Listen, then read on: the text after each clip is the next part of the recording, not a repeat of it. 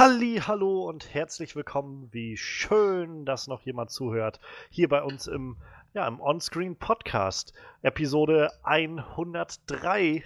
Ja, wir, äh, wir laufen jetzt im dreistelligen Bereich immer weiter. Das hört nicht auf, Woche für Woche. Das ähm, hört nicht auf. Es, vielleicht, vielleicht sollten wir einfach bei drei wieder weiterzählen, dann ist die Zahl nicht so lang. Nein, nein, ich, ich will, dass wir irgendwann im vierstelligen Bereich ankommen. ähm, Nein, mal, mal schauen. Vielleicht sind wir da in zehn Jahren oder so.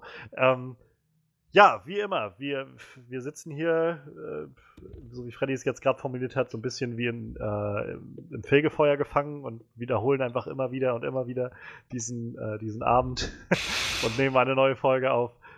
Oh mein Gott, ich habe gerade eine unglaublich coole Idee. Ein, ein Podcast, der aufgenommen wird von Leuten, die im Fegefeuer sitzen. Da, ich glaube, da muss man was draus machen. Ähm, Notiz an mich.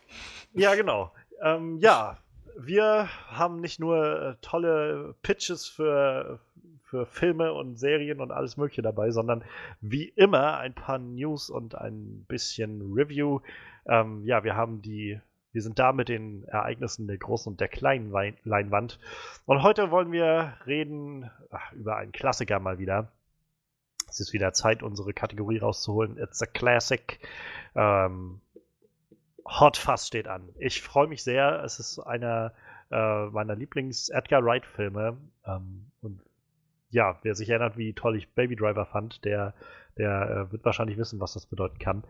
Und ich freue mich sehr, dass wir heute drüber reden können. Aber erst in der zweiten Hälfte. Davor haben wir noch unsere News-Sections und es gibt wieder viel Neues, was es zu bereden gibt. Also äh, Trailer en masse, würde ich fast sagen. Wir haben den finalen Trailer zu Fantastic Beasts The Crimes of Grindelwald, Walt, Grindel, Walter White ähm, und werden schauen, was uns das geben kann und ob unsere Vorfreude steigt zu dem Film.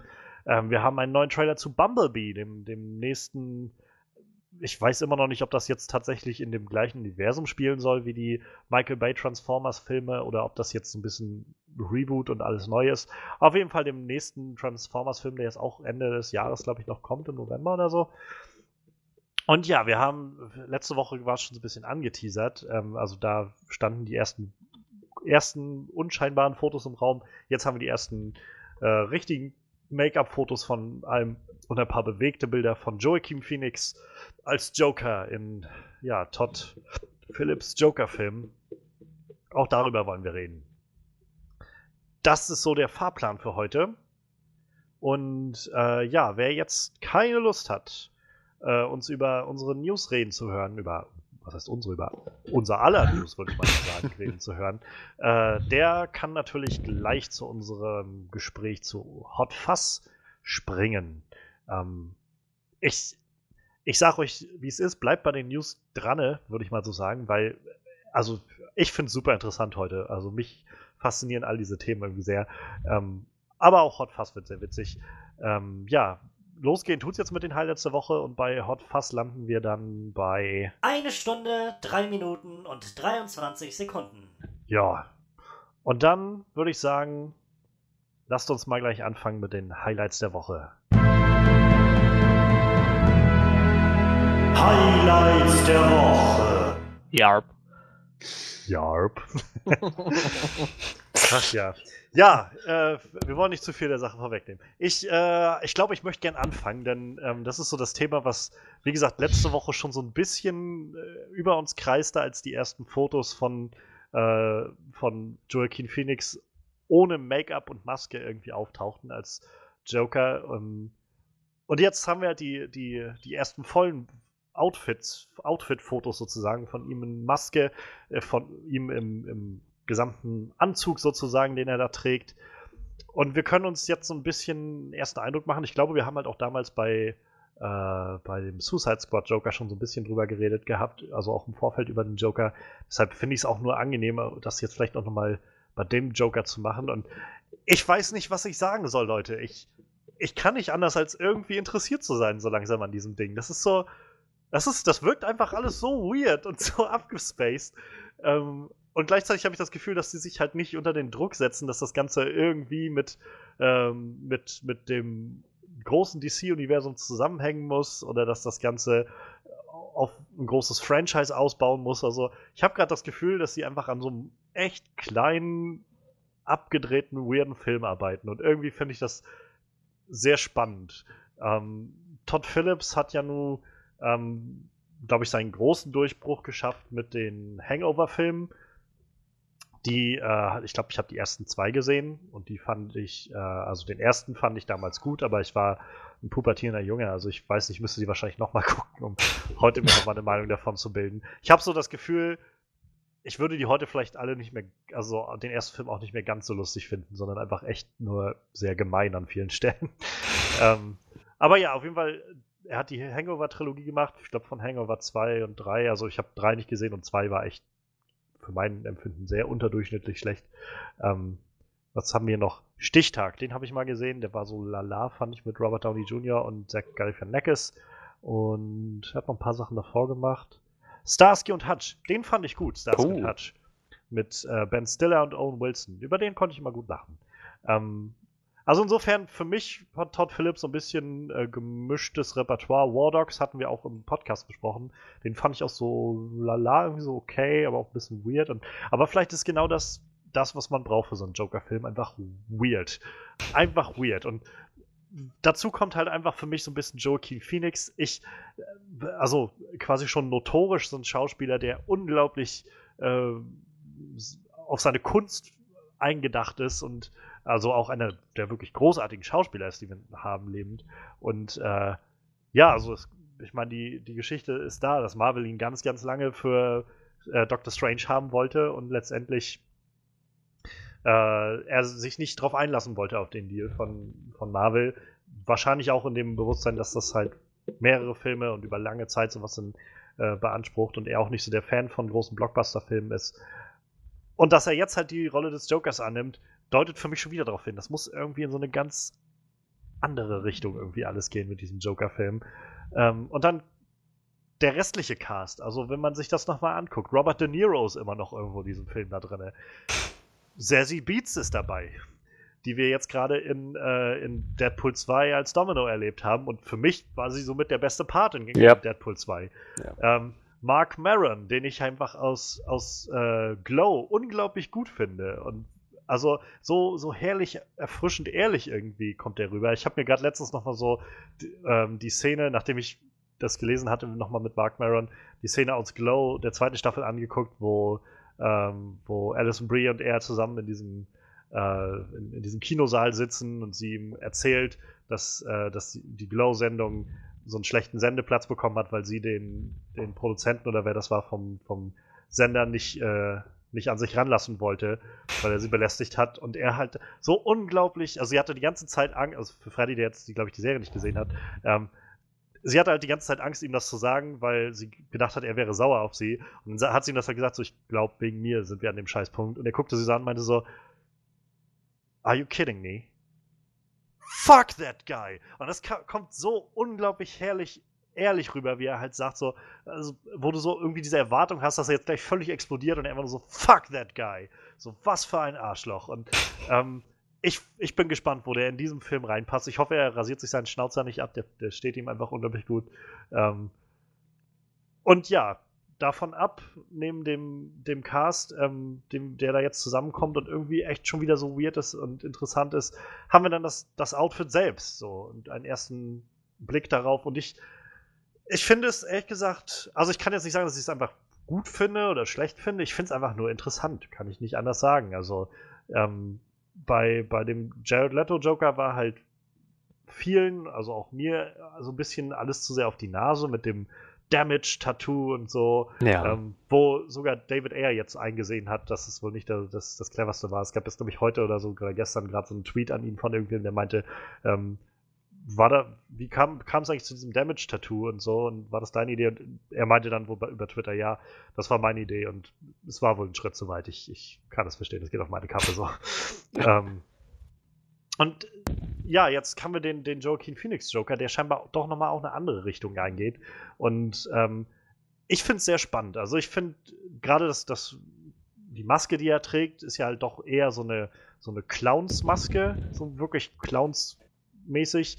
Ähm, wohin, und vor allem die, die Sachen, die er dazu trägt, sind halt auch sehr, also sehen in diesem bewegten Foto, was wir sehen, sehr, ja, ich sag mal, fast konservativ äh, heil und gut gekleidet irgendwie aus, so wie halt so ein Clown. Und ich finde es insofern spannend, weil, wenn man jetzt mal so die letzten Joker irgendwie betrachtet, die wir hatten, ähm, wir hatten halt den, den Jared Leto Joker, der irgendwie so dieser Pimp war. Dann hatten wir halt Heath Ledger als äh, so diesen, diesen Agent of Chaos. Und gerade ihm hat man das ja auch angesehen mit seinen Klamotten, mit dieser Weste und alles war irgendwie auch total zerschlissen und kaputt und so. Und jetzt Joaquin Phoenix Joker strahlt für mich halt so eine andere Art der Energie irgendwie aus, nach dem, was ich jetzt so sehe auf diesen Fotos. Ähm, ich habe so das Gefühl, das wird halt wirklich, und das soll ja auch irgendwie so eine Art Origin-Story werden. Ähm, wir werden, rate ich jetzt mal, wirklich wohl einfach sehen, wie dieser, wie so ein, wie so ein gescheiterter Comedian, Schrägstrich, Clown irgendwie so, so einen Tag hat, wo er einfach so snappt, so einfach, einfach völlig die Beherrschung verliert und einfach so alles an sich vorbeigehen lässt. Und danach, ja, also ich habe halt nicht das Gefühl, dass das dieser Joker wird, der irgendwie versucht, ganz Gotham in, in Chaos zu stürzen oder so. Ich glaube, es wird einfach nur ein, so ein total durchgeknallter irrer Typ, so, der, der, einfach so, wo wir sehen, wie jemand so ein bisschen seinen Verstand verliert. Und ähm, irgendwie finde ich das interessant. Und äh, auf Dauer, also wenn ich mir jetzt vorstelle, dass das Ganze halt in ein größeres Franchise und wieder, weiß ich, in, in ein großes Batman-Joker-Face-Off in ein paar Jahren führen sollte. Mit Face-Off meine ich nicht wie in dem Film Face-Off, dass sie die Gesichter tauschen.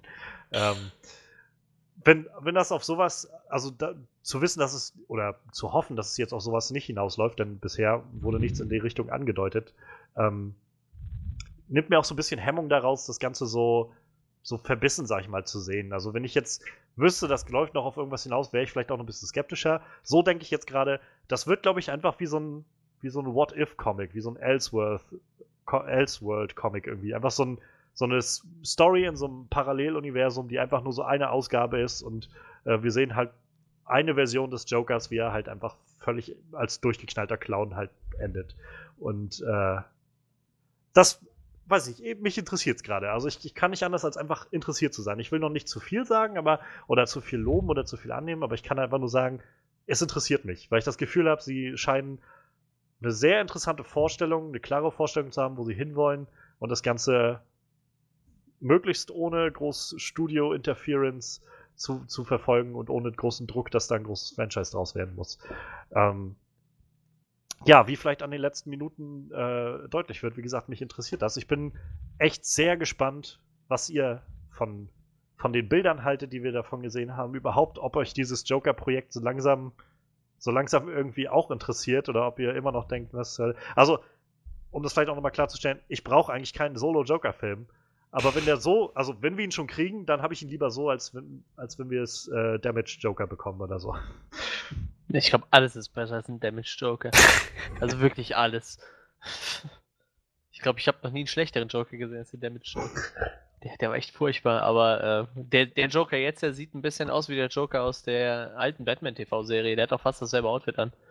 Ich habe ich hab nämlich eben das gesehen, dann musste ich das schnell nochmal googeln. Also wenn du den, wenn du einfach so Joker Batman TV-Serie googelst, dann hast du halt yes. auch so, diesen Typ mit diesem so aufgemalten Mund und dann diesen, äh, so ein rotes, rotes Sakko an. Also sieht ihm schon ziemlich ähnlich halt, ne, auf jeden Fall.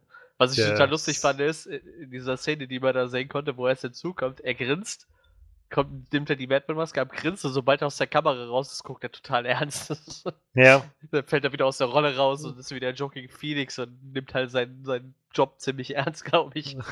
Fand ich sehr, sehr amüsant. Aber äh, ja, ich, ich, weiß nicht. Also jetzt gerade würde ich sagen, ich brauche keinen Joker-Film, aber wenn jetzt einer käme, würde ich mir den trotzdem angucken. Ich meine, es wird ja einer kommen, aber mich stört es halt immer noch voll, dass sie dem eine Origin-Story verpassen. Und ich bin immer noch der Meinung, dass sie es nicht brauchen. Das gab es ja schon öfter mal, aber laut Comics hat er halt offiziell immer noch keine. Deshalb, äh, mir wäre das lieber, das bleibt auch so. Aber keine Ahnung, in der Batman TV-Serie ist man sich ja auch, in der Gotham-Serie ist man sich auch noch nicht so sicher, ob der Typ der Joker ist, der vorgibt, der Joker zu sein. Also. Vielleicht ist ja auch nur irgendjemand. Das, das ist das, was ich meine mit. Insofern beruhigt mich das irgendwie erstmal davon auszugehen, dass das Ganze einfach nur in so einem kleinen Pocket-Universum spielt und einfach nur so für sich steht. Und insofern denke ich so, ja, ich, eigentlich will ich auch nicht so unbedingt eine Origin Story für einen Joker, aber wenn schon, dann machen sie es wenigstens einfach völlig abgekoppelt von allem anderen und es kann einfach so für sich stehen. So, und, und dann ist es halt so eine der Varianten, vielleicht, in denen wie der Joker halt entstanden sein kann. Oder eben auch nicht. Oder eben auch nicht, genau, ja. Also, was ich meine, ist, ist ich glaube, es wird kaum Konsequenzen für irgendwie den Rest haben von, von Batman oder was auch immer wir jetzt noch zu sehen kriegen aus dem DC-Universum. Ja, ich habe gerade gelesen, die haben ja jetzt auch den Harley Quinn-Film ein Startdatum gegeben, ne? Hab Ja. ich nochmal gesagt. Da kommt ja, Ja. dann der Damage Joker wieder, angeblich. Ah. Oh, Gottes Willen. Ja, dann müssen sie es ich- ja ich- schon. Vertraue auch erst, wenn ich da wirklich sehe, dass sie anfangen zu drehen. So. Ja, warte mal ab, darauf, am Ende wird dann äh, aber- jo Joking Phoenix Joker abgeknallt vom, vom Pimp Zuhälter Joker. Der mit Tattoo auf der Stirn. Nein, nein, du meinst, Joaquin Phoenix wird von Jared Leto abgeknallt, weil er Ja. das nicht will, dass ihm jemand die Joker-Rolle wegnimmt. Wahrscheinlich. Und dann schneidet sich der äh, Jared Leto sein Gesicht ab und tackert sich wieder an, aber andersrum, ne? Wenn das Damage Tattoo nicht mehr sieht oder so. ich meine, das ist ja in den Comics auch passiert und in, in äh, Gotham ist es auch passiert. Also, wer weiß. ja, mit dem Joker kann man schon durchaus abgefahrene Sachen machen. Ich habe gesehen, wie er eine Fahne aus Menschen genäht hat. Das war schon ziemlich krass.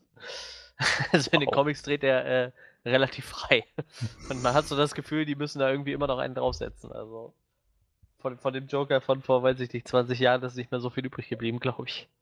Ach, der Joker von vor 20 Jahren, du meinst noch Jack Nicholsons Joker? Zum Beispiel. ich meine auch eher so in die Comics. Ich glaube, da war der auch noch nicht ganz so durchgeknallt. Ja, gut, auch nicht. Ja. Zwar, Also ich 20, weiß- Wobei, vor 20 Jahren? Ja, war Ende der nicht. 90er. Hm. Also Müssen ich wir jetzt mein, Comics lesen. Dark ich weiß nicht, Knight- was da so alles Dark Knight passiert ist, ne? Returns hatte doch schon echt einen durchgeknallten Joker mit, Das war mit diesem ganzen, 1986, ja. ja, mit dem ganzen Lachgas in der, äh, in dieser TV-Serie oder wo er da war in diesem Interview und wie er sich irgendwie selbst das Genick bricht und solche Geschichten. Also, Ja, der war schon immer ein bisschen durchgeknallt. Wie gesagt, das ist jetzt vielleicht nie... nicht sich das Gesicht abschneiden und wieder antackern, aber es ist schon ziemlich krass, so hab ich das ja, Gefühl. das auf jeden Fall. Es ist auch bis jetzt, glaube ich, immer der spannendste Batman-Bösewicht. Ist zwar nicht mein Lieblingsbösewicht, aber auf jeden Fall der spannendste, glaube ich. Im ganzen Universum. ist halt viel, viel Potenzial da, was man machen Ja, kann. das stimmt. Deshalb gibt es auch so viele gute Joker-Stories, glaube ich. Ja, Ja. was meinst du, Freddy? Wird's, wird's Zeit, den Joker erstmal ruhen zu lassen oder einfach die verrücktesten Geschichten machen? Das ist das, was mich, glaube ich, noch am meisten reizt an dieser ganzen Geschichte. Eigentlich bin ich der Meinung, dass es Zeit wäre, ihn ruhen zu lassen. Und eigentlich, wie, wie Manuel gerade auch schon meinte, brauche ich jetzt nicht noch einen Joker-Film. Aber die Tatsache, dass dieses Material, was wir jetzt bekommen haben, mich trotzdem, trotz all dieser eher abgeneigten Positionen und Gefühle, mich das trotzdem irgendwie interessiert, das, das gibt mir schon irgendwo ein bisschen zu denken, weil ich halt meine, naja, ich, es ist also in der Lage, aus völligem Desinteresse wenigstens ein bisschen Interesse rauszukitzeln. Und das, das finde ich eigentlich ziemlich cool. Das kann durchaus für den Film sprechen. Und naja, also das, das was wir jetzt gesehen haben von Joaquin Phoenix, Joaquin Phoenix, ich habe keine Ahnung wieder. Ähm, Ich, ja, ich bin mir da auch immer nicht so Vielleicht ist er sicher. jetzt der Joking Phoenix, weil er jetzt den Joker spielt. Joaquin Phoenix. ähm, aber die, so das, was wir bisher von ihm gesehen haben, so ein paar Set-Fotos, jetzt mal dieses kleine geleakte Video, das sieht halt irgendwie, ja, wie du schon meintest, Johannes, verrückt aus. Nicht, nicht irgendwie episch oder monströs Ja. oder, oder furchterregend, sondern einfach nur irre. So ein Typ, dem du nachts nicht auf der Straße begegnen willst, weil du nicht weißt, ob er dich umarmt oder absticht. So, naja, genau das, genau das erwarte ich jetzt gerade von dem Film. Und ja, also von mir aus, von mir aus sollen sie damit kommen und ja, die, ich meine, sie können, sie können, selbst wenn das irgendwie ein Flop wird, immer noch sagen, hä, Elseworld spielt sowieso keine Rolle. Ja, eben, eben. Genau, da, das meine ich halt. Irgendwie nimmt das dem Ganzen sehr viel Druck raus, habe ich das Gefühl. Ja. Und gleichzeitig steckt das Studio auch nicht so, also so wirkt es jedenfalls nicht so, äh, weiß ich nicht, bis zum Anschlag irgendwie im Arsch des, äh, des Regisseurs, um irgendwie alles äh, zu lenken, was da passiert. Zumal der Film wohl auch nicht das Riesenbudget hat. Also es ist jetzt halt auch nicht so ein Blockbuster wie, also wie fast eigentlich jeder Superheldenfilm, den wir jetzt in den letzten zehn Jahren bekommen haben. Alles davon hat irgendwie immer so ein, so ein Budget 100 Millionen plus, so wenn nicht 200 Millionen. Und der hat jetzt wohl ein Budget von 55 Millionen Dollar, so in dem Dreh. Das halt eigentlich so ein, so ein Middle-Budget-Movie, wie die kaum noch gemacht werden. Also in den letzten Jahren hat sich eigentlich viel in die Richtung entwickelt, entweder so nach dem Blumhouse-Konzept. Mhm. Zig Filme, die alle so maximal, weiß ich, 5 Millionen Dollar oder so kosten. Und irgendwas davon wird halt so erfolgreich, dass es wieder alles einspielt. Oder eben, du setzt auf, weiß ich nicht, 250 Millionen Dollar Produktion und dann aber auch darauf, dass sie, dass sie wenigstens 700 bis eine Milliarde irgendwie dann einspielen. Also, ähm, und ja, wie gesagt, ich finde, es wirkt einfach so. Weiß, ich habe das Gefühl, wir haben halt sowas lange nicht gesehen, so eine, so eine Art der Produktion. So, mit so weirden Konzepten und so freie, freie Handschrift, jedenfalls nicht bei DC auf jeden Fall, habe ich das Gefühl. Nee. Und vielleicht ist das ja ein Zeichen dafür, wie es weitergehen könnte bei DC. Also ich meine, wenn das jetzt irgendwie erfolgreich wird, ähm, wer weiß, vielleicht können sie sich dann auch ein bisschen mehr darauf konzentrieren, so einzelne Filme zu machen, ein paar mehr Leuten einfach Freiheiten in die Hand zu geben, auch mal irgendwie ein paar weirde äh, und, und durchgeknallte Ideen und Visionen von Charakteren oder, oder verschiedenen Storylines oder sowas umsetzen zu lassen, statt halt, weiß ich nicht, äh, Dark Knight Returns und äh, Death of Superman irgendwie in einen Film zu stopfen oder so. Damit dann alles noch irgendwo zu Justice League hinführt. Also ja, wie gesagt, ich finde es ich find's super interessant und super weird. Ähm, und ich, ich habe so langsam die, die Vermutung, dass, äh, dass es eine ähnliche Chance gegeben. Also ich meine, ich habe beide Filme noch nicht gesehen, natürlich nicht, sie sind noch nicht draußen, aber ich habe so das Gefühl, ähm, es gäbe eine ähnliche Chance, dass der Venom-Film für mich so wirken könnte. Aber ich habe das Gefühl, auf mich wirkt er halt eben überhaupt nicht so, sondern vielmehr wie noch mehr das Studio steckt da drin und will halt um, auf Teufel komm raus da nochmal ein Franchise draus machen. So. Weiß ich, ähnlich wie mit dem Joker-Film, ich brauche eigentlich keinen Venom-Film. So, wenn ich mir vorstelle, ich hätte jetzt äh, Fotos bekommen, irgendwie alles so ein bisschen mehr gedeckelt, alles nicht so ganz äh, auf, auf Big Blockbuster, sondern so halt, weiß ich, so Middle Budget und alles wirkt so ein bisschen, bisschen geerdeter vielleicht oder, oder nicht, nicht geerdeter, aber ähm, halt nicht so, nicht so, nicht so von, vom Studio äh, gepusht irgendwie, dann, dann hätte ich vielleicht ein bisschen mehr, weiß ich nicht, Selbstbewusstsein im, im, im oder Se Vertrauen in den Film. So. Aber ich bin trotzdem gespannt, was, was beide Filme bringen. Auf jeden Fall werden wir jetzt innerhalb des nächsten halben Jahres zwei Solo-Filme von Villains bekommen, die eigentlich niemand verlangt hat, aber ja, sie, sie werden kommen und wir werden dann sehen, was draus wird. Also verrückt. Und beides auch noch so abgedrehte Schauspieler. Also ich meine, Joaquin Phoenix auf jeden Fall und Tom Hardy ist halt auch so ein durchgeknallter Kerl. Also ich, es, es, es bleibt auf jeden Fall spannend. Es bleibt auf jeden Fall spannend. Oh ja. Yeah. Ja, mal schauen, ob es äh, dann demnächst nochmal neue Ankündigungen gibt zu, zu weiteren Projekten in dieser Art. Äh, ich fände es fast witzig, aber mal, mal schauen. Ja, dann, dann würde ich sagen, erstmal so viel zu Joaquin Phoenix Joker. Ähm, lasst uns gerne wissen, was ihr von, von dem Joker haltet, der ja wieder so eine ganz andere Richtung scheinbar irgendwie einzuschlagen scheint als die letzten zwei, die wir gesehen haben. Und ja, davon ab haben wir jetzt dann noch zwei Trailer, wo ich auch schon sehr gespannt bin, äh, was, was wir da jetzt gleich äh, so noch hören und besprechen können. Äh, ja, Freddy, was hast du dir denn rausgesucht? Ich habe mir den tatsächlich vor gerade viereinhalb Stunden ganz frisch erschienenen Fantastic Beasts 2 Trailer ausgesucht. Auch, es ist auch der zweite Trailer, wenn ich das richtig verstanden habe, oder? oder? Ich weiß nicht, ist auf jeden Fall der finale Trailer. Es ist der Finale, alles, ja. ja. Kann aber auch der zweite sein, also trotzdem der zweite Vielleicht sein. ist ja beides. Ähm, ja, genau. Ähm, ja, wo fange ich an? Wir waren uns ja alle beim ersten Trailer so ein bisschen einig, dass der uns nicht besonders viel gibt.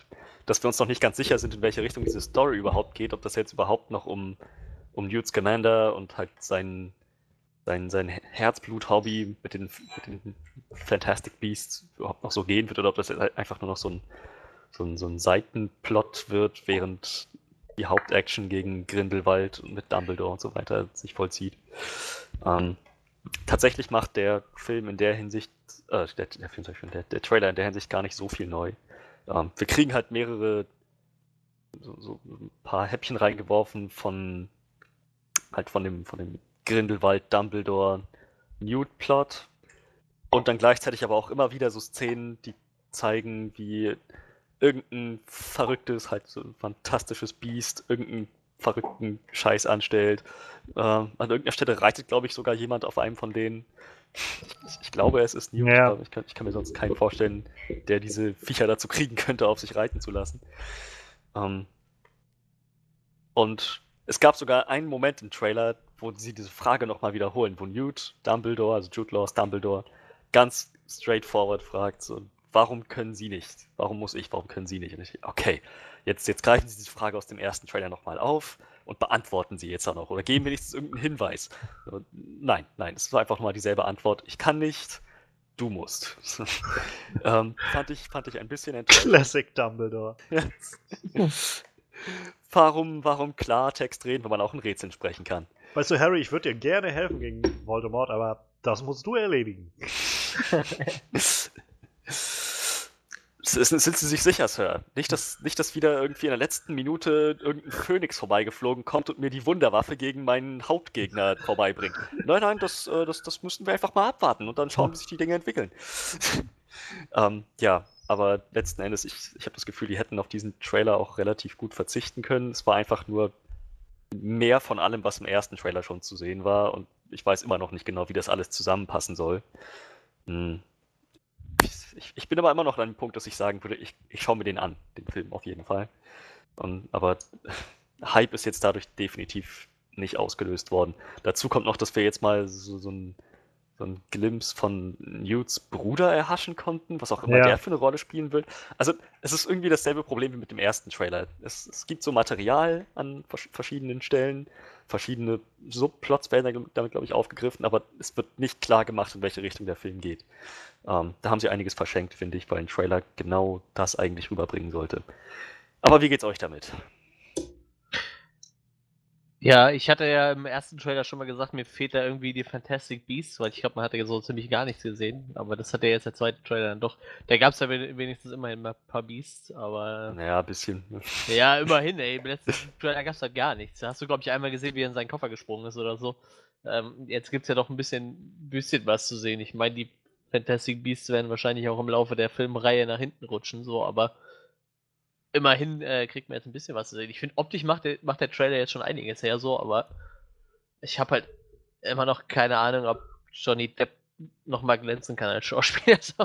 Davon wurde jetzt Ahnung. auch im Trailer nicht besonders viel gezeigt. ne? Nee, irgendwie nicht so. Aber dieser Dialog, von, der ist doch von ihm, oder? Dieser, der Ja. ganz am- die ganze Anfang. Ja, ja, so. das, was dieses Voice-Over ist von ihm. Den fand ich ja schon ein bisschen vielversprechend immerhin, aber ich weiß nicht, ob da, ob da was bei rumkommt nachher. So, ich, ich weiß auch nicht, ob, ob äh, ich wollte gerade Gandalf sagen, da bin ich ein bisschen mit falsch, ob, äh, ob äh, Dumbledore was äh, reißen kann in dem Film. Ich habe keine Ahnung. Also, ich werde den mir wahrscheinlich eher angucken, auf jeden Fall mit meiner Freundin zusammen. Ich fand den ersten tatsächlich ziemlich gut, obwohl ich halt Harry Potter nicht so geil finde, aber äh, den fand ich ziemlich gut.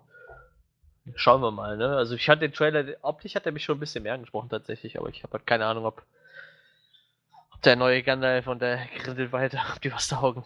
Ich hoffe es sehr. Johnny Depp ist eigentlich ein ziemlich guter Schauspieler, aber der hat in den letzten Jahren halt echt nicht so geglänzt.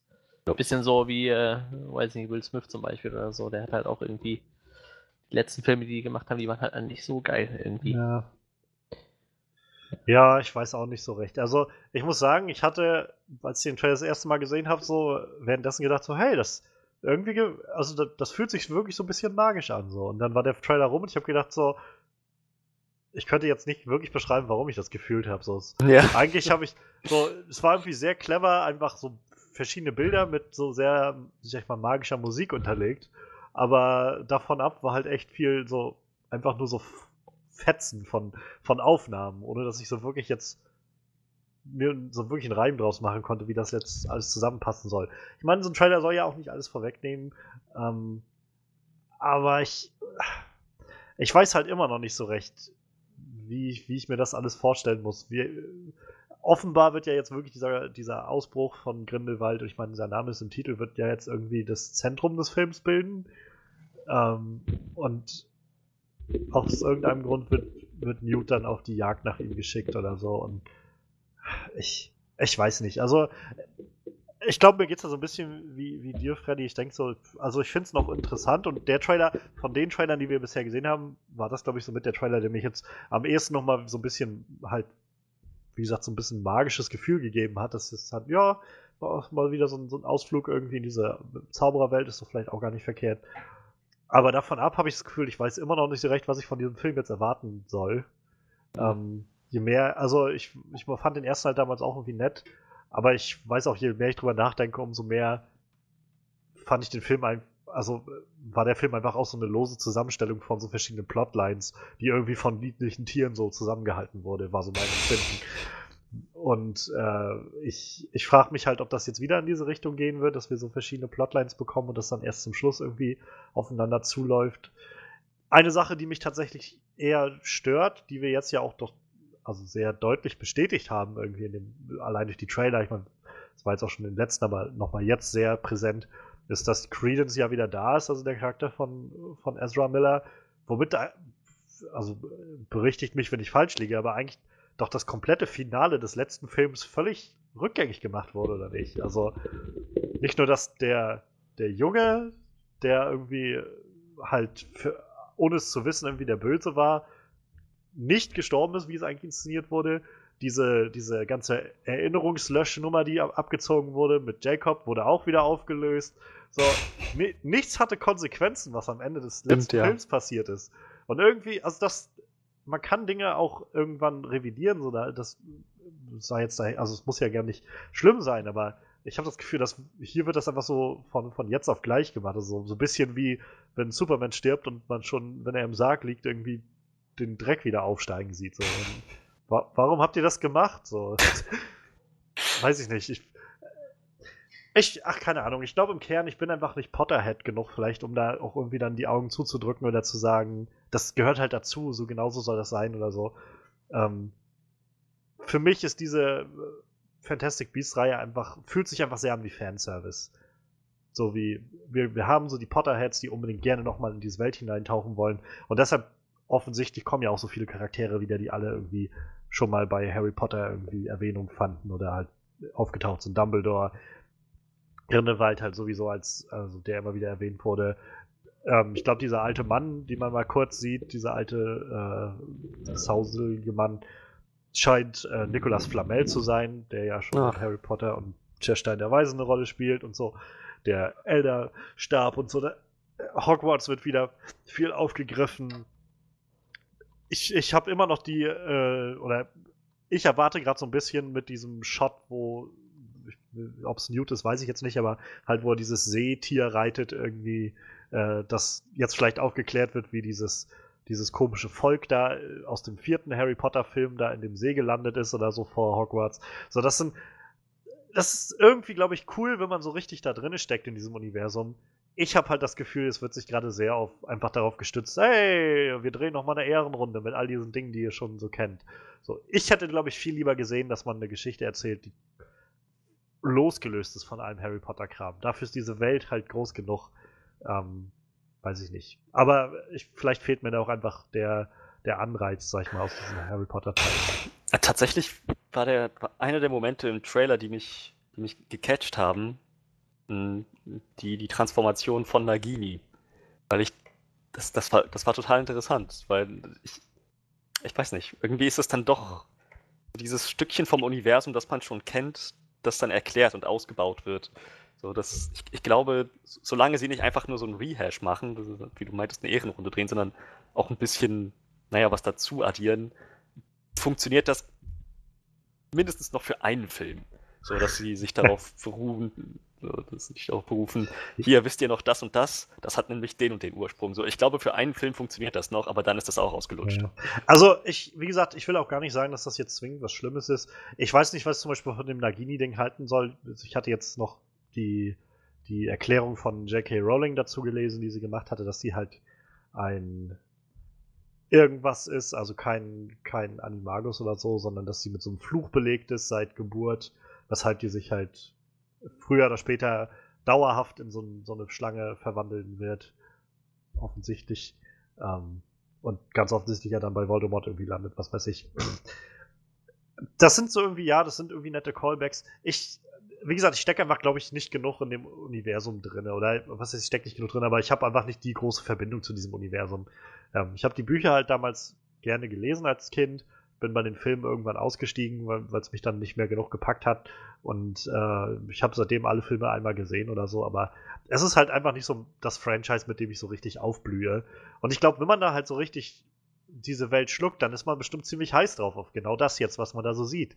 Halt noch mehr von dieser Lore zu bekommen, irgendwie halt noch mehr Hintergrundgeschichten und so. Ähm, dann ist das bestimmt super cool so. Ich glaube, ich hätte mir einfach gewünscht, so mit den, mit den Regeln des Universums einfach eine wirklich komplett neue Geschichte zu sehen.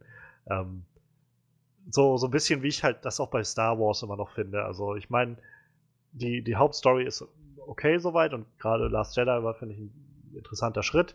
Ähm, aber ich meine, ich habe Solo jetzt nicht gesehen, aber wir hatten ja zu Genüge auch drüber geredet, so, wenn man halt irgendwann da ankommt, dass man halt so Dinge erklärt, die irgendwie nie jemand gefragt hat, so, dann, also nicht, dass Harry Potter da jetzt schon wäre irgendwie, aber Ja, ganz genau, ich, ich, ich glaube aber, sie auf Dauer wird es, glaube ich, irgendwann in diese Richtung laufen, so dass man sich immer noch sehr stark auf alles das fixiert. So äh, ein Malediktus scheint sie zu sein, Nagini. Und äh, das hat J.K. Rowling gesagt. Faszinierend.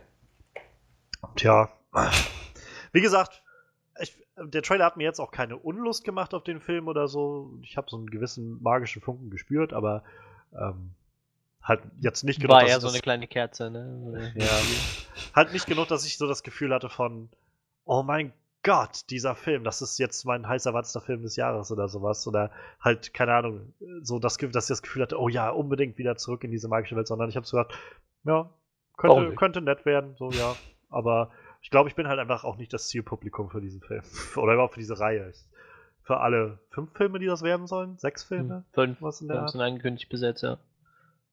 Fünf Stück im Zwei-Jahres-Rhythmus. Also jetzt kommen noch drei. Der nächste soll äh, 20. November 2020 oder was habe ich irgendwo gelesen. War dann Jetzt- 20, 22, 24. Yep, und dann sind wir durch. Ja, und dann können sie dann nachher auch schon hier den, das Harry Potter and the Cursed Child oder so nochmal umsetzen. Bis dahin so solche, also. Stimmt, dann sind die auch alt genug, ne? So langsam. Sie, ja, stimmt, da können sie wirklich bald die, die originalen Schauspieler nehmen. Ach ja. Ja, ähm, Harry Potter wird nicht in diesem Film sein, aber ähm, Newt Scamander. Ich, äh, ich frage mich auch tatsächlich, ob das vielleicht in, ein interessanterer Blickwinkel gewesen wäre, den Film aus Jacobs Perspektive zu machen, so aus, aus der Perspektive von so einem Muggel, der irgendwie einfach auf einmal in dieser Welt landet und so sich damit zurechtfinden muss. Hätte ich vielleicht auch spannend gefunden. Aber ich bin nicht J.K. Rowling, also äh, was weiß ich schon davon.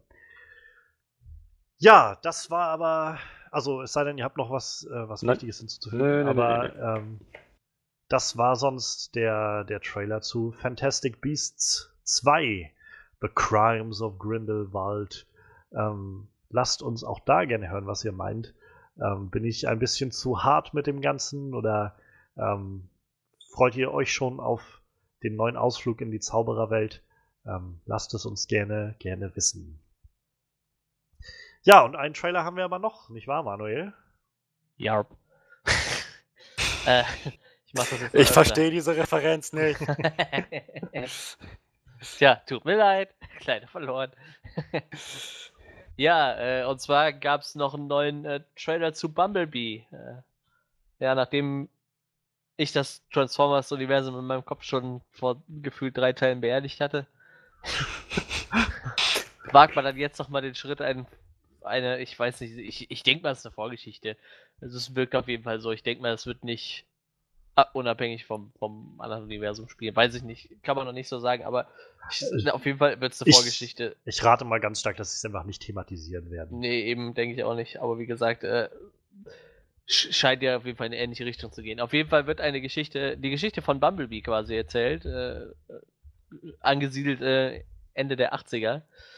20 Jahre vor dem ersten Film steht hier, also 1987 wohl. Ähm, erzählt so ein bisschen die Geschichte von, von einer jungen Dame, die äh, Charlie Watson heißt. Das muss ich gerade nachlesen, weil ich den Namen nicht äh, mir gemerkt habe. Äh, und sie kauft sich quasi zu ihrem Geburtstag selber ein äh, Auto und kauft sich einen alten Beetle und in alten Käfer und in diesem Käfer befindet sich halt, äh, das ist halt kein normales Auto, sondern es ist Bumblebee, der Transformer, den wir auch aus allen anderen x Trillionen Transformers-Filmen kennen. Da ist er, glaube ich, ein Camaro, wenn mich nicht alles täuscht. Auch aus Transformers Age of Extinction? Oh, das weiß ich nicht. Keine Ahnung, Mann. Auch, auch aus Transformers The Last Night? Vermutlich in jedem Jahr. Auch Transformers Revenge of the Fallen? Also die, warte mal, also sicher sagen kann ich es dir bei. Äh, scheiße, ich habe gerade keine Liste hier. Wo ist die Scheißliste? Scheiße, ich habe keine Liste hier, wo ist die Scheiße? Okay, ich kann es dir ganz sicher sagen. Bei Auch bei Transformers Dark of Dark Side of nee, Dark of the Moon, Dark Side of the Moon, wie hieß der? Ja, ja, ja, ich glaube da auf jeden Fall, ja. Tatsächlich. Ähm, ich glaube, der war in jedem Film dabei. Ich habe auch nur die ersten vier gesehen, danach bin ich dann ausgestiegen, was eigentlich schon Minimum zwei Filme zu lang waren. Also tatsächlich äh, mochte ich die ersten beiden Filme noch ganz gerne. Ähm, da, jetzt kann ich sagen, in Transformers, Transformers Revenge of the Fallen, Dark Side of the äh, Dark of the Moon und Age of Extinction. Die habe ich doch gesehen, da spielt er bei mit. Äh, the Last Night kann ich dir nicht sagen, den musst du leider selber gucken, wenn du möchtest. Ich habe einen Honest Trailer gesehen, das reicht mir. Ja, wahrscheinlich reicht das auch. Da wird wahrscheinlich alles sinnvoll zusammengefasst, was da passiert. Und, äh, und ich glaube, das Cinema Sins habe ich auch gesehen davon. Meine ich. Das sind immer so diese Filme, wo ich dann das einfach ausnutze mit Cinema Sins oder so. Dann Ja, das ist auch immer- Plot-Zusammenfassung gesehen und weiß das ist auch, auch warum wie bei unserem. Podcast. Wenn wir einen Film, Film echt schlecht finden, sind unsere Podcasts auch meistens ein bisschen lustiger. Das heißt nicht, dass die alle dann schlecht sind, nur lustiger wird es auf jeden Fall, wenn wir alle den Film schlecht finden. Das ist durchaus immer sehr unterhaltsam. Ich äh, empfehle Suicide Squad. Das ist ein sehr lustiger Mhm. Podcast.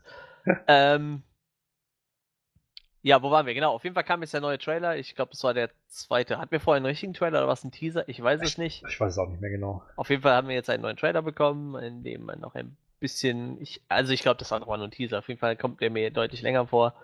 Ähm, wie gesagt, es geht halt äh, um die Geschichte von Charlie Watson, die halt sich halt quasi einen ein Auto kauft und in diesem Auto steckt halt der Transformer Bumblebee und äh, ja, im, im letzten Trailer hatten wir schon so gemunkelt, dass es scheinbar in eine völlig andere Richtung geht damit irgendwie. Es wurde ein bisschen so angerissen, als geht es da ein bisschen um so eine ja, so, so eine, die- nur die Geschichte um- von den zwei irgendwie so ein Bisschen, bisschen. Iron Giant mäßig. so. Ja, genau, sowas in die Richtung. Und äh, ich finde jetzt der Trailer hat es wieder ein bisschen kaputt gemacht. Jetzt ist wieder so dieses typische Transformers-Ding mit drin. So, ja, da kommen auf einmal wieder Decepticons. So, keine Ahnung, wo die immer herkommen. Warum die immer auf der Erde landen, weiß auch kein Schwein. So, die sind da scheinbar sehr von angezogen. Vielleicht wird das noch in den Transformers-Filmen erklärt. Ich weiß es nicht. Ist mir eigentlich auch total egal. Auf jeden Fall äh, landet aber tatsächlich diesmal nicht äh, Megatron da, sondern äh, ein weiblicher Decepticon. Shatter heißt er. Ich, hab, ich muss es gerade nachlesen. Äh, ein, ein roter Plymouth Satellite. Was ist das für ein Auto? Das habe ich noch nie gehört. Egal. Ähm, auf jeden Fall, äh, tatsächlich haben sie sich da auch ein bisschen zeitlich angepasst. Also die Transformers nehmen dann auch äh, durchaus Dinge und Sachen in äh, die Form von Dingen und Sachen an, die in den Ende der 80er sehr angesagt waren. Ähm, auch optisch, Johannes hat das schon im Vorfeld erwähnt, äh, mir schon vorher gespoilert quasi. Die Transformers sehen äh, optisch auch ein bisschen eher angelehnt aus an die Sachen aus den, aus den Zeichentrickserien aus den 80ern. Oder allgemein wie die Transformers in den 80ern aussahen, was ich natürlich ganz nett finde. Ähm, es gab noch einen kleinen, was war das, ein Hologramm von Optimus Prime. Ja. Und ich glaube, Der ein der- Shot von ihm auf, was ist das, Ja, Cybertron stimmt, oder genau. so? ja, das könnte sein, genau. Ja. Mit äh, wieder P gesprochen von Peter Cullen. Ich glaube, der spricht den auch gefühlt seit den 80ern. Ich glaube, der spricht den wirklich seit den 80ern. Ich glaube, der, der spricht den eigentlich gefühlt immer. auch, auch in den vorherigen Filmen immer. Das ist immer Ja. derselbe Sprecher, was natürlich sehr schön ist, dass er das immer noch mitmacht. Ähm, ja, und wie gesagt, dann geht's halt wieder ja, komischerweise immer dasselbe. So, da kommen halt Decepticons und äh, normalerweise ist immer Optimus Prime, der alle retten muss, mit äh, Sam Witwicky zusammen, der damals von, von äh, Shia LaBeouf gespielt wurde. Hm. Ähm, jetzt äh, ist es halt Bumblebee und seine neue Begleiterin Charlie, die die wieder müssen, die Decepticons wieder aufhalten müssen. Allerdings tatsächlich glaube ich doch, dass dieser, wie hast du es genannt, dieses Iron Giant-mäßige doch tatsächlich eine große Rolle in dem Film spielt, was dann vielleicht ja doch irgendwie den Film erträglicher macht wie die letzten drei Transformers-Filme. Also ich habe die Hoffnung bei dem Film tatsächlich noch nicht aufgegeben und bin da doch ein bisschen neugieriger als äh, bei, wie hieß der letzte, was haben wir gesagt? The Last Night. The Last Night. Ja, da hat es bei mir halt schon lange aufgehört. Jetzt, wie gesagt, vielleicht wird es ja noch mal ein schöner Film. Ähm, wir haben noch John Cena dabei, den haben wir diesmal ein bisschen öfter gesehen. Der spielt da irgendein Agent. Hier steht Agent of Sektor 7, Sektor 7. Das wird wahrscheinlich die Spezialeinheit sein, die sich um solche Ja. Fälle kümmert. Äh, der scheint eine relativ große Rolle zu haben in dem Film. Ist auch mal ganz nett. Ich glaube, der hat sonst immer nur kleine Rollen gespielt. Ah, ne, der Ja. hatte ja letztens eine relativ große Rolle in diesem. Wie ist, der bei uns hieß ja, glaube ich, Sexpakt im Deutschen. Ah ja, Diese stimmt, genau. Komödie ja. da. Da hat er, glaube ich, eine relativ große Blockers Rolle hieß er im. Original. Ja, Und da waren sie dann so clever und haben quasi davor einfach so die Silhouette eines Hahns gemacht, weil das halt Cockblockers war. Ja. War, es war eigentlich ganz, ganz nett. So. Also ich meine, ich habe den Film nicht gesehen. Der soll aber tatsächlich recht witzig sein, der Film. Ähm, aber so das, das Logo war halt einfach ganz nett, so diese Silhouette und so Blockers drunter. Ja, früher hat John Cena halt immer diese WWE-Produktionsfilme gemacht, halt, die halt nicht Ja. so geil waren irgendwie. Äh, er hat immer dieses äh, The Marine oder irgendwie so und hat halt immer Kriegshelden gespielt. Gut, jetzt spielt er halt auch wieder einen Agenten, aber ja, ich meine, äh, gibt ja so ein paar Wrestler, die haben halt gezeigt, dass man auch gut schauspielern kann. Dave Bautista zum Beispiel oder The Rock, der Ja. hat seine Nische halt auch gefunden. Klappt nicht bei allen, also Hulk Hogan war ja wahrscheinlich nie ein guter Schauspieler. Die Filme hatten zwar trotzdem irgendwie immer einen Charme, aber gut fand ich den tatsächlich nie. Mickey Rourke, oder? Ach nee, der hat nur in einem Film mitgespielt, Der wo hat er einen den Wrestler gespielt. genau. Ja, genau. Ja. Der war mal Boxer, aber tatsächlich, äh, immerhin. In seinem früheren Leben war er mal Boxer, als er noch jung war. Ja, ähm, auf jeden Fall, John Cena spielt halt wieder mit. Äh, die restlichen Schauspieler sagen mir eigentlich gar nichts. Ich könnte die jetzt alle vorlesen, aber wie gesagt, das nichts dabei, was ich kenne tatsächlich. Äh, es gibt wieder ähm, ein paar alte Transformers dabei, die man so kennt. Äh, zum Beispiel Starscream, der ist, glaube ich, relativ bekannt. Der spielt, glaube ich, meistens einen Jet. Und äh, Barricade, der, der kommt auch immer vor. Ich glaube, der spielt meistens irgendwelche Polizeiautos, behaupte ich mal. Ich glaube, der war das Polizeiauto in den ersten Filmen. Ähm, es gibt noch ein paar mehr Transformers, die ich nicht kenne. Dropkick, nie gehört. Äh, Shatter, wie gesagt, kenne ich auch nicht. Das scheint ein weiblicher. Und sein. du nennst dich ja ein Transformers-Fan. Ja, eigentlich ja nicht so. ich weiß nicht, wie das aufgekommen ist. Äh, ich habe tatsächlich nur Beast Wars früher gerne geguckt und gespielt. Ja, aber das kann man sich heute halt auch nicht mehr angucken. Das sieht halt furchtbar. Hm. Oh- Ohne Scheiß. Auch äh, Zeichentrickserien ist schon schwierig, aber Animationsfilme aus, äh, Animationsserien aus Anfang der 90er. Ah, ist nicht so geil. Ja, wie gesagt, Wheeljack gibt's noch als Autobot. Sagt mir gerade auch nichts. Und äh, ja, ein paar Shockwave, Soundwave. Ich glaube, das sind die ganzen, die in den letzten Filmen noch vorkamen. Die kommen halt auch nochmal drin vor. Aber tatsächlich nur vier Decepticons diesmal und äh, drei Autobots, die drin vorkommen. In der Hauptsache geht es tatsächlich dann wohl um Bumblebee. Aber wie gesagt, das alte Transformers-System, wir kloppen uns mit Decepticons, wird dann doch nicht fallen gelassen. Ich hätte mir das tatsächlich vielleicht gewünscht, dass es Hm. wirklich mal nicht darum geht, äh, nachher viel Schrott zu produzieren. Aber okay, ich meine, irgendwie ist es Transformers und die Leute erwarten es wahrscheinlich. Ne? Die Leute erwarten Schrott. Ja, ja, wahrscheinlich. Mittlerweile ist das so. Wie gesagt, ich, ich nehme die ersten beiden Filme immer noch in Schutz, die fand ich echt noch ganz gut. Was ich äh, dem Trailer übrigens noch löblich anmerken muss, ich glaube, die haben den Sounddesigner wiedergefunden, den sie scheinbar irgendwie nach dem zweiten Teil, Wiedergefunden. nach dem dritten Hey, Teil im ja, Keller versteckt hab haben. Leute, ich bin hier seit fünf Jahren eingesperrt, bitte. Ja, ohne Scheiß. Im vierten Teil war das Sounddesign so schlecht. In den ersten drei Teilen, also so, sogar im dritten Teil war das Sounddesign halt noch gut, ne? Diese komische Dubstep-Gewobbel, wenn die sich verwandelt haben und das war halt nachher komplett weg. Aber jetzt in dem war es halt wieder da und vielleicht äh, haben sie den Sounddesigner ja wieder aus dem Keller gelassen. Wer weiß das schon. Vielleicht hat Michael Bay ihn freigelassen. Ich meine, Gott sei Dank hat Michael Bay mit diesem Film nicht sonderlich viel Ich wollte gerade fragen. Er hängt als Produzent irgendwo noch mit drin, aber steht in der Liste relativ weit unten. Deshalb, und er ist auf jeden Fall nicht mehr Director. Das ist, sagt schon Nee. viel aus, glaube ich. Das, Und ich, ich muss sagen, gerade der Regisseur ist tatsächlich das, was mir einfach Interesse gibt für das Ganze. Äh, Travis Knight äh, ist halt äh, Chef von, von Leica, von dem Studio. Na, Kubo und so, ne? Genau, und äh, Coraline und Box Trolls und Paranorman, solche Sachen. Also, das sind halt sehr, sehr clevere Filme und er war, hat selbst halt Regie geführt bei Kubo and the Two Strings und ich finde die Filme so wahnsinnig großar- großartig. Halt auch mit so viel Herz. Ähm, und ich finde, also, der Trailer hat natürlich hat spürbar mehr ähm, so Transformers Action irgendwie drin als, als der letzte. und ähm, ich weiß auch noch nicht so, also das sind immer noch so diese, diese Vietnam-Flashbacks, die ich dann bekomme, wenn ich das sehe. Ja. So. Ähm, ich habe die ersten zwei Transformers-Filme mal irgendwann im Free TV gesehen und da hatte ich schon die Schnauze voll danach. also, die habe ich auch nur angehabt, weil die halt gerade liefen. So. Ich hätte mich, ich würde mich auch niemals mehr hinsetzen und mir das äh, freiwillig angucken. Aber ich glaube, es hängt halt für mich einfach viel mit der Art und Weise zusammen, wie Michael Bay diese Filme macht.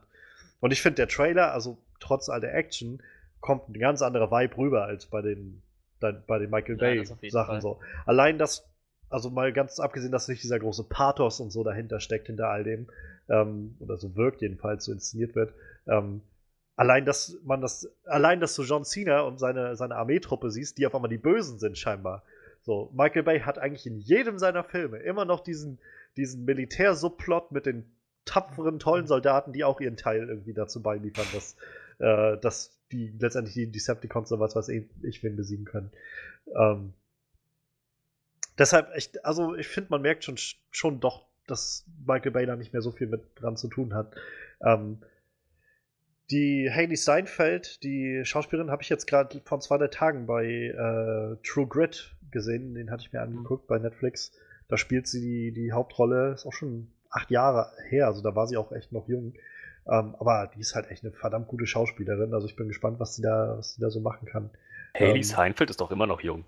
Also die ist noch jung, ja, aber ich meine, damals war sie halt, äh, naja, acht Jahre jünger halt noch. Ja gut, okay, das Sie jetzt ist Ach so. 22, 21, über 22. Ja. Ja, Mensch, war sie damals 13. Das ist Ja. durchaus sehr jung. Und da hat sie halt neben Jeff Bridges und Matt Damon gespielt und sehr gut so. Deshalb, also ich bin, ich bin gespannt, was, was sie so machen will, was sie so, so machen wird in dem Film. Also ähm, generell, wie gesagt, es ist Transformers, man muss so ein bisschen vorsichtig sein, glaube ich.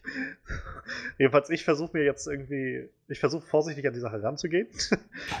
Aber ich merke, es ist, glaube ich, der erste Transformers-Film, wo ich so das Gefühl habe, das könnte mich vielleicht erreichen auf irgendeine Art und Weise. Einfach weil ich genau das, äh, was Manu jetzt schon auch mal hervorgehoben hat, so, ich glaube, der Film wird Wert auf diese Beziehung legen, auf dieses, dieses Iron Giant oder E.T.-Feeling, so dieser, dieser Außerirdische, dieses Mädchen und, und sein, sein großer Freund so ungefähr.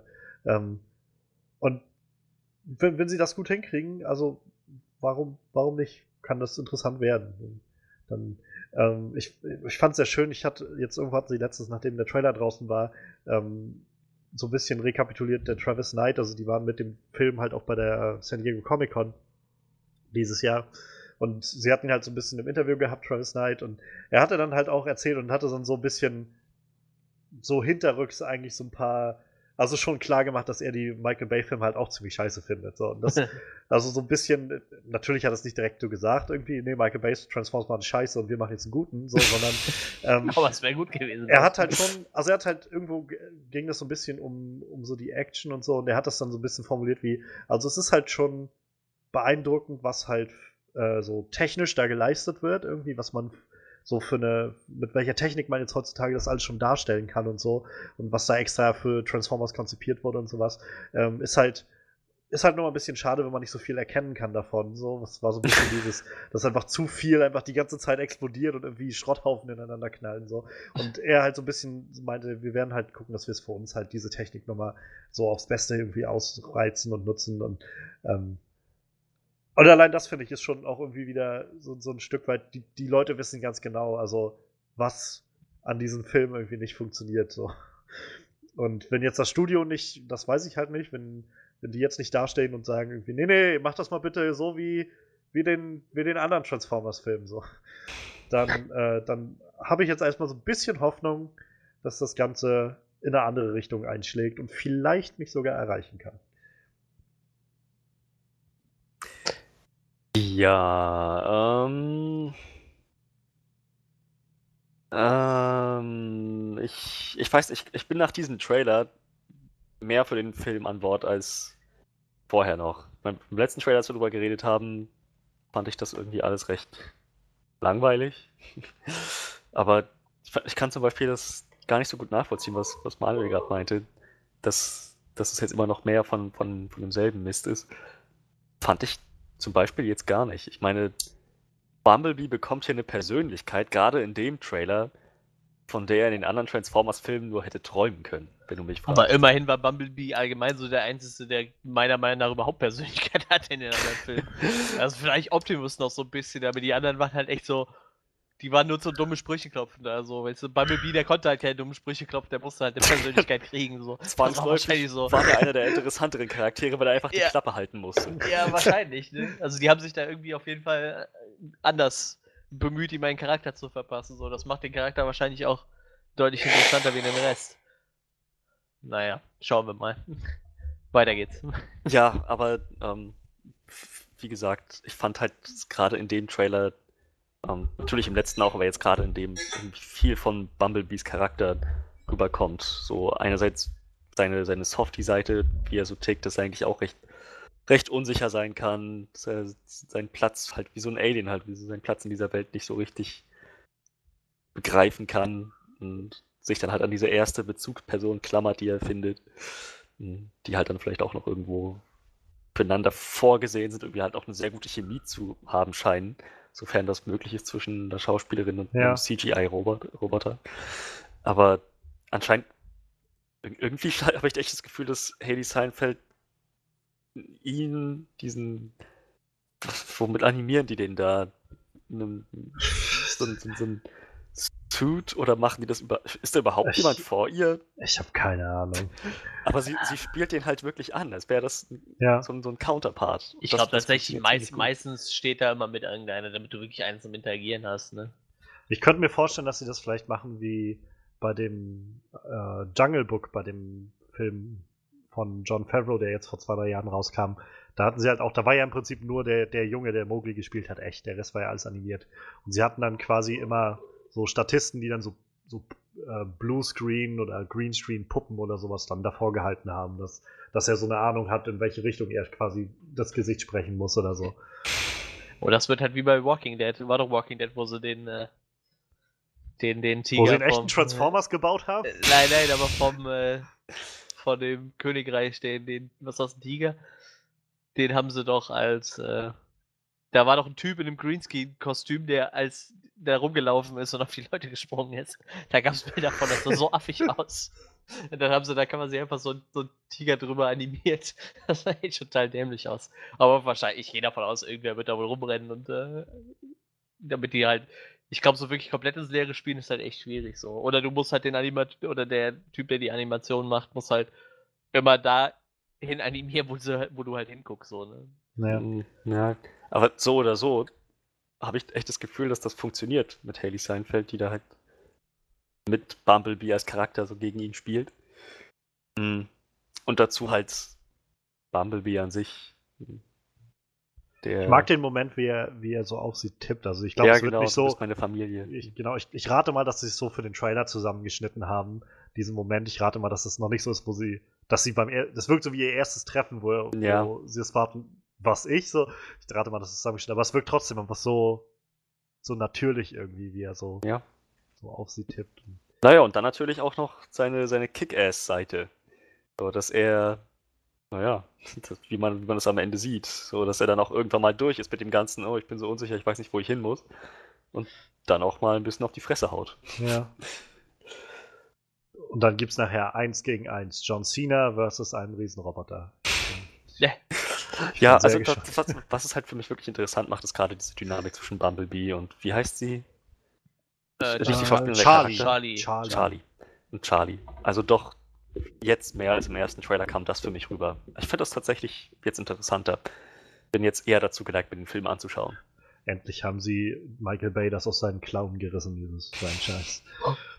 Ist denn, also du, Manuel, ich glaube, du bist noch am ehesten derjenige, von der sich mit Transformers irgendwie auskennt. Reizt es dich denn zum Beispiel, wir sehen ja, glaube ich, so, so kleine Schnipsel von, von Cybertron irgendwie, also von dem, dem Heimatplaneten der Transformers. Ähm, reizt dich das denn, da was von zu sehen? Irgendwie die Transformers-Welt? Ich weiß nicht, war das überhaupt in den bisherigen Filmen irgendwann mal? Mm, Ja, doch war's. Ähm, ich bin gerade überlegen, äh, stellenweise halt in Rückblenden, wenn es halt um irgendwelche Gegenstände ging, die halt auf der Erde versteckt waren und wo die herkamen, so. Aber das ist halt ähnlich wie bei ähm, Man of Steel, also wo sie halt viel von Krypton gezeigt haben. So, ich finde das halt schon spannend. Oder Pre Predators, wo wir letzte Woche das Thema hatten, auch, wo du mal auf einem anderen Planeten bist. Also ich finde das schon relativ interessant. Also auch die, ich habe halt früher viel Beef Wars geguckt, da sind sie halt auch auf einem anderen Planeten gestanden, war halt auch nicht Cybertron. Also ich denke mal, da kann man noch viel Spannendes erzählen, obwohl bei so einem Volk von Robotern, die sich in alles verwandeln können, fragst du dich halt so, wie sieht denn ihr Planet aus, ne? Ja, das werden wir jetzt ja vielleicht dann sehen. Ja, eben. Also das, ich, ich finde schon spannend auf jeden Fall. Also wegen mir können sie da gerne eine ordentliche Portion Cybertron mit reinbringen. Wie gesagt, solange ich da nicht die ganze Zeit äh, Megatron in die Fresse gucken muss oder so, ist alles okay. da habe ich langsam die Schnauze voll von. Auch wenn der am Anfang von Hugo Viewing gesprochen wurde und ich den echt gern mag, aber ich mag den trotzdem. Langsam nervt's. Tja, das scheinen sie jetzt ja nicht, äh, nicht zu machen in dem Film, wie es aussieht. Nee, Gott sei Dank. Aber wie gesagt, äh, am Ende eine, Schlacht zwischen Autobots und Decepticons muss es halt irgendwie immer geben. So. Obwohl ich Ja. die Szene, wo er dann auf den Boden haut und sein neues Gesicht da kriegt, so sein, seine neue Maske quasi, fand ich echt ziemlich cool. Sah sehr eindrucksvoll aus. Naja, schauen wir mal. Also ich glaube, ich würde dem Film eine Chance geben. Allein weil halt Ja. dieser, die- dieser äh, Big Giant äh, Part doch scheinbar relativ groß ist. Ich hoffe Ich halt, dass sie diesen Prügelpart dann äh, relativ klein halten tatsächlich. Allein nach fünf Transformers-Filmen von Michael Bay irgendwie, die so ihren eigenen Ruf erstellt haben, das jetzt nochmal hinzukriegen, dann, dann tatsächlich auch, sag ich mal, bei, bei Leuten, die einfach mit dem Franchise nichts mehr anfangen konnten, doch nochmal neues Interesse zu wecken, ist vielleicht schon mal ein nicht ganz so schlechtes Zeichen. Ja. Ja, das stimmt schon. Ja, dann würde ich sagen, machen wir hier dann den Cut. Ähm, Transformers wird dann in, ich weiß gar nicht genau, im November, mir ist so wie, no ah, Dezember kommt der dann. Äh, so, so um Weihnachten herum wird er wohl anlaufen. 21. Dezember bei Namis. Ja. Ähm, genau. Und dann werden wir uns dann eine Meinung drum bilden können. Vielleicht wird er den, den Spot bekommen, den letztes Jahr äh, hier Jumanji hatte. Der, der war, glaube ich, zur selben Zeit ungefähr Ja, kam der raus stimmt. und war dann der große, der große Ferienhit sozusagen, Weihnachtshit. Ähm, mal schauen, mal schauen, mal schauen. Auf jeden Fall soweit schon mal sehr interessante News-Section gewesen, fand ich heute. Also ich fand alle drei Sachen irgendwie super interessant. Und wir, es waren auch noch so einige Sachen, über die wir gar nicht geredet haben, die, die noch so anstehen, theoretisch. Mal gucken, was noch so nächste, bis nächste Woche passiert. Ja. Wir sind dann soweit erstmal durch mit den Highlights der Woche. Äh, wie gesagt, lasst uns immer gerne wissen, was ihr zu all den Themen denkt. Ähm, wenn ihr auch mal irgendwie die, euch, wenn euch irgendwas einfällt und ihr sagt, hey, die sollten noch mal darüber reden, äh, dann schreibt das doch vielleicht mal einfach irgendwie uns in die Kommentare oder so und dann, dann werden wir da bestimmt vielleicht auch mal drauf eingehen können. Ähm, aber jetzt, wenn wir erstmal so weit durch sind, würde ich sagen, äh, gehen wir über zu unserer Review heute. Denn es ist mal wieder Zeit für einen Klassiker. Ähm, und ich finde, man kann das schon sagen, also auch wenn der Film erst elf Jahre alt ist, ähm, der Film von heu also um den es sich heute dreht, von Edgar Wright, Hot Fuzz, der zweite Teil der Cornetto-Trilogie. Ähm, ich freue mich drauf. It's a classic.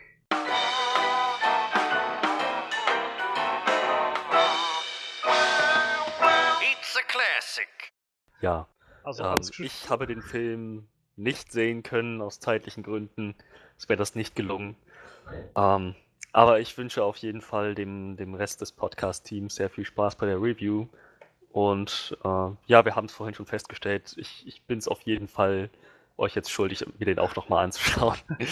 ähm, du bist es dir schuldig, diesen Film endlich sehen. Meinetwegen auch das. Ähm, also ja, ich, wir, wir hören uns dann nächste Woche.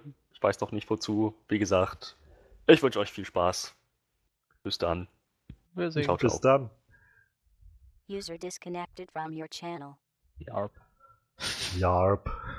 Schade, ich hatte mich so ein bisschen drauf gefreut, mit Freddy über den Film, also mal seine Meinung zu hören, weil wir schon immer mal wieder über den Film geredet hatten. Also ich kann mich ja dann vor, vor ganz am Anfang noch zum Podcast, als wir Central Intelligence geguckt haben, da warst du nicht da, kann ich mich Mhm. erinnern.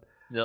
Äh, da hatten wir halt über Central Intelligence gesprochen und dann noch so generell über so Buddy-Cop-Filme. Und ich hatte den halt auch zur Sprache gebracht, so- einen der absoluten Favorites von mir. Und da meinte er schon, dass er den nicht kannte. Und dann hatten wir ja Baby Driver gesehen. Ich glaube, das war auch der erste Edgar Wright-Film, den er gesehen hat. Und den fand er ja auch sehr gut. Und äh, ich, ich hatte so ein bisschen gehofft, dass er jetzt noch mal, also dass, wir, auch- dass ich mal so seine Meinung hören kann zu dem, Ja. zu dem der britischeren Seite von Edgar Wright. ähm, aber naja, jetzt sind wir zu zweit, aber das ist generell, ich freue mich trotzdem über, über Hot Fuss reden zu können. Ja. Faschist! ja, it's a classic. Also wir haben nicht immer die aktuellsten Filme jetzt im Kino da. Manchmal läuft auch einfach nächste Woche, was uns groß äh, bewegt.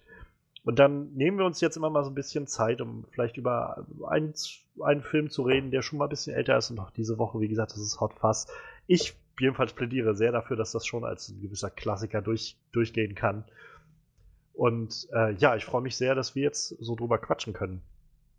Ähm, war das denn für dich äh, deine erste Begegnung mit Edgar Wright, Fred, äh, Manuel? Nee, nee, also die, die Cornetto-Trilogie habe ich komplett gesehen. Also Wo- World's End habe ich gesehen, äh, Shaun of the Dead habe ich gesehen und Hot Fuzz habe Also ich ich auch mein- schon mal gesehen.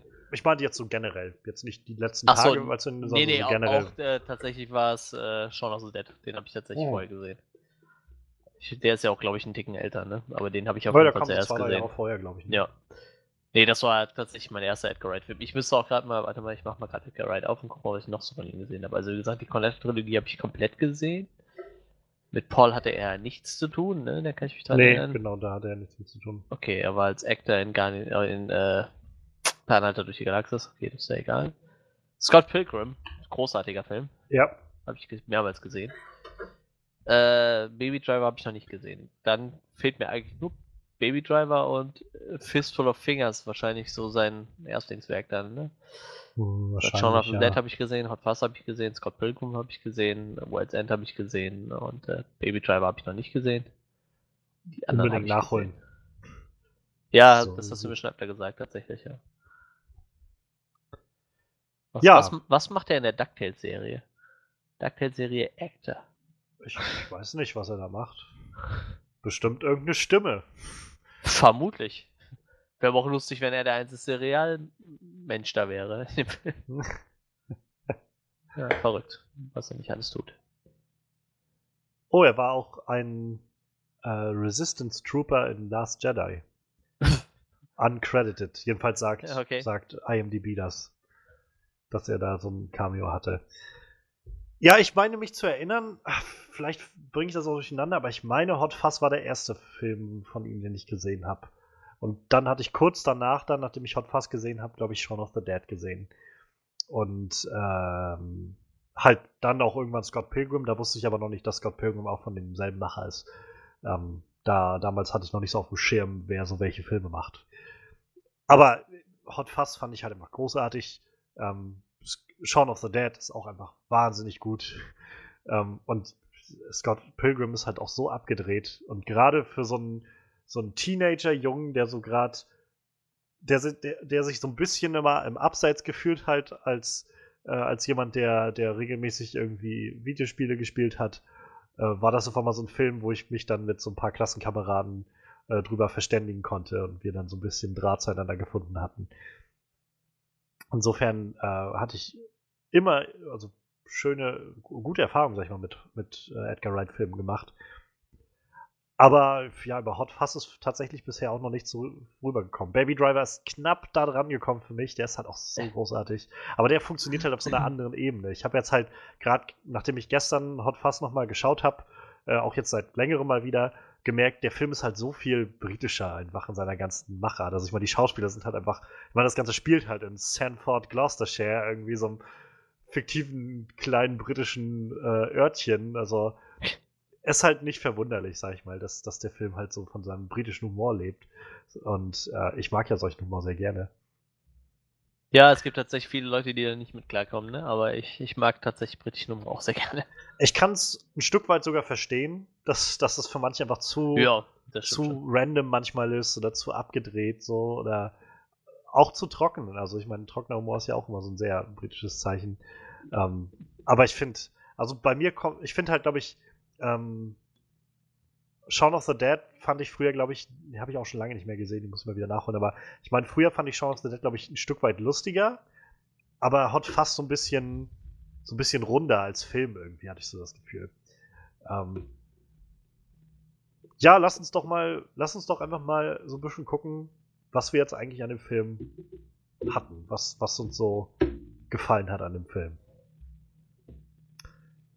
Also, ich glaube, man, es ist fast schon obligatorisch, das zu sagen, aber ähm, halt Simon Peck und Nick Frost sind einfach so super gespannt. Also, Das stimmt.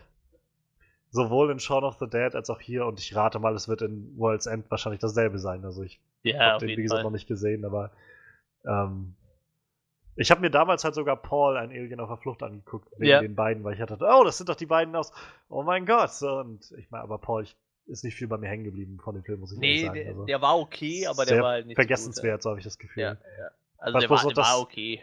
Ich weiß bloß nur, dass im Deutschen Bela B. das Alien gesprochen hat. Ja, genau. Was auch nicht so die beste Idee war, weil Bela B ist nicht so ein guter Synchronsprecher tatsächlich. Ja. Aber äh, ja, der Film war okay. Aber ich habe tatsächlich auch nur WN 2 geguckt. Ja.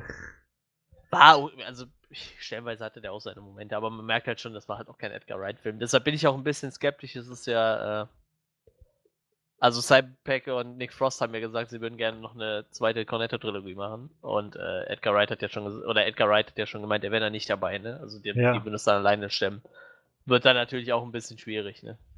Naja, ich meine, vielleicht, wenn man jetzt den Maßstab dann so anlegt, sag ich mal, aber wenn die beiden einfach zu zweit mit anderen Und Simon Regisseuren Peck ja auch genug so. geschrieben hat, ne? Ich meine, Das das stimmt, ist ja. nicht so, dass der nichts geschrieben hat. Gerade der letzte Star Trek-Film, den hat er ja geschrieben gehabt, Ja. Star Trek Beyond. Und ich fand den gut. Also, ich finde, das ist der beste aus der, dieser neuen Trilogie, die wir bisher hatten. Ähm, Deshalb, das muss ja nicht unbedingt schlecht sein, weil was Nee. Nick Frost so macht neben seinen Schauspielerei, weiß ich gerade nicht, aber ich habe den auch schon, also jetzt außer diesem kleinen Auftritt in äh, Tomb Raider, habe ich den auch schon lange nicht mehr gesehen. Irgendwo, Nick Frost. ja, der rate macht mal fast, viel tatsächlich. Dass der, dass der wahrscheinlich in vielen englischen Sachen dabei ist, die halt dann nicht so über die Grenze hinauskommen. Würde ich jetzt mal raten. Ja, ich kenne tatsächlich auch nicht so viel davon. Box Trolls hat er mitgemacht, wo wir eben nochmal beim Ja, stimmt. Okay. Leica waren. Stimmt. ja, aber nach World's End kam da nicht mehr so viel. Bei Ice Age spricht er wohl irgendwen. Bei dem letzten Snow White and the Huntsman spielt er irgendwen. Hab ich auch nicht gesehen. Sich in beiden Filmen, also in dem neueren auch. Neon. Stimmt, in Doctor Who war er in dem Weihnachtsspecial, war er der, der Weihnachtsmann. Oh, stimmt, das war relativ, das war sogar ein bisschen äh, größer angekündigt, dass er dabei ist. Oder das habe ich auf jeden Fall irgendwo schwer gelesen, dass er dabei ist. Irgendwer hatte darüber berichtet. Ja. Ja, er macht ein paar Fernsehserien scheinbar gerade aktuell. Zwei Stück. Naja, Ja, der, der, wird, der, der wird schon sein Geld machen. das, das wird sicherlich funktionieren, das denke ich auch. ja, wie Ja. gesagt, Simon Peck als, als Autor ja nicht, nicht gerade ungeübt. Nee. Der ist halt so, so Nerd durch und durch. Ja, auf jeden Fall. War sehr sympathisch. Umso witziger finde ich es halt, um mal zum Film zurückzukommen, dass er halt in diesem Film so völlig gegen, sag ich mal, so dieses et- eta etablierte Image spielt, was Ja, er ja. hat. So diesen, diesen No-Nonsense-Cop irgendwie die ganze Zeit. Also, Ja. äh, Sergeant ist er ja, Sergeant. Ähm, und also das, das, wird ja vom, von der ersten Szene irgendwie etabliert, wie er Mhm. da quasi in, in diesen Saal reingegangen, so sehr bestrebt irgendwie reingelaufen kommt und dann so seinen Ausweis ins, äh, ins Bild hält und sie dann so innerhalb von einer Minute irgendwie alles mal durchrattern, was er so geleistet hat und welche ganzen äh, Errungenschaften er so hatte und, und Auszeichnungen und ich, ich liebe halt auch immer noch diese, diesen Moment, wenn er halt bei seinem, äh, bei seinem Vorgesetzten sitzt, da Martin Freeman. Finde ich auch immer so witzig, dass, äh, dass, dass äh, Edgar Wright immer so, so witzige, also bekanntere englische Schauspieler dann immer so, so kleinen Rollen Ja. irgendwie hat. So Martin Freeman, wie er dann da sitzt, Bill Ja. Nye, der dann da reinkommt als der Chief Inspector und so. Ja. Ich, allein diese Szene, ich liebe die so sehr, dieses, wie er da sitzt und ihm dann das erklären so und deshalb befördern wir sie zum Sergeant. Ich verstehe. In Sanford Gloucestershire. Was? In Sanford Gloucestershire? und sie wollen wirklich, dass ich den, den Sergeant jetzt, den, den, ich, sie wollen, dass ich den Chief jetzt hier damit belästige. Ja. ich soll jetzt wirklich den Chief, okay, also ich meine, äh, und dann noch vor allem irgendwie so, ähm, Chief, ah, ah, Nicholas, wie geht's der Hand? So, Ja, Erstmal, wie geht's da? immer noch ein bisschen steif. Ist so, von da an, also ich, ich habe den Film früher geliebt, deswegen, also wegen solcher Szenen und weil er einfach so unglaublich so zitierbar ist, finde ich. Also ich, ich merke ganz oft, dass ich äh, immer mal so Phrasen daraus benutze. Also ich meine, Yarp ist schon irgendwie Ja. sowas, was öfter mal kommt. Aber halt so, gerade auch mit meiner Schwester, ich, ich glaube, das ist so ein Film, den meine Schwester und ich beide einfach großartig finden, wo wir so immer wieder so einen Draht zueinander über den finden und immer wieder daraus zitieren können. Wie gesagt, ich, ich liebe auch so diese, diese random Momente irgendwie, wie er da in dem Hotel ankommt oder diesem Motel, wo er dann sein, sein Zimmer hat mit der alten Frau und sie irgendwie mit, einem Satz halt dann irgendwie Faschist! irgendwie, was? Ach hier, ja, Fasch Faschismus. Ach ja.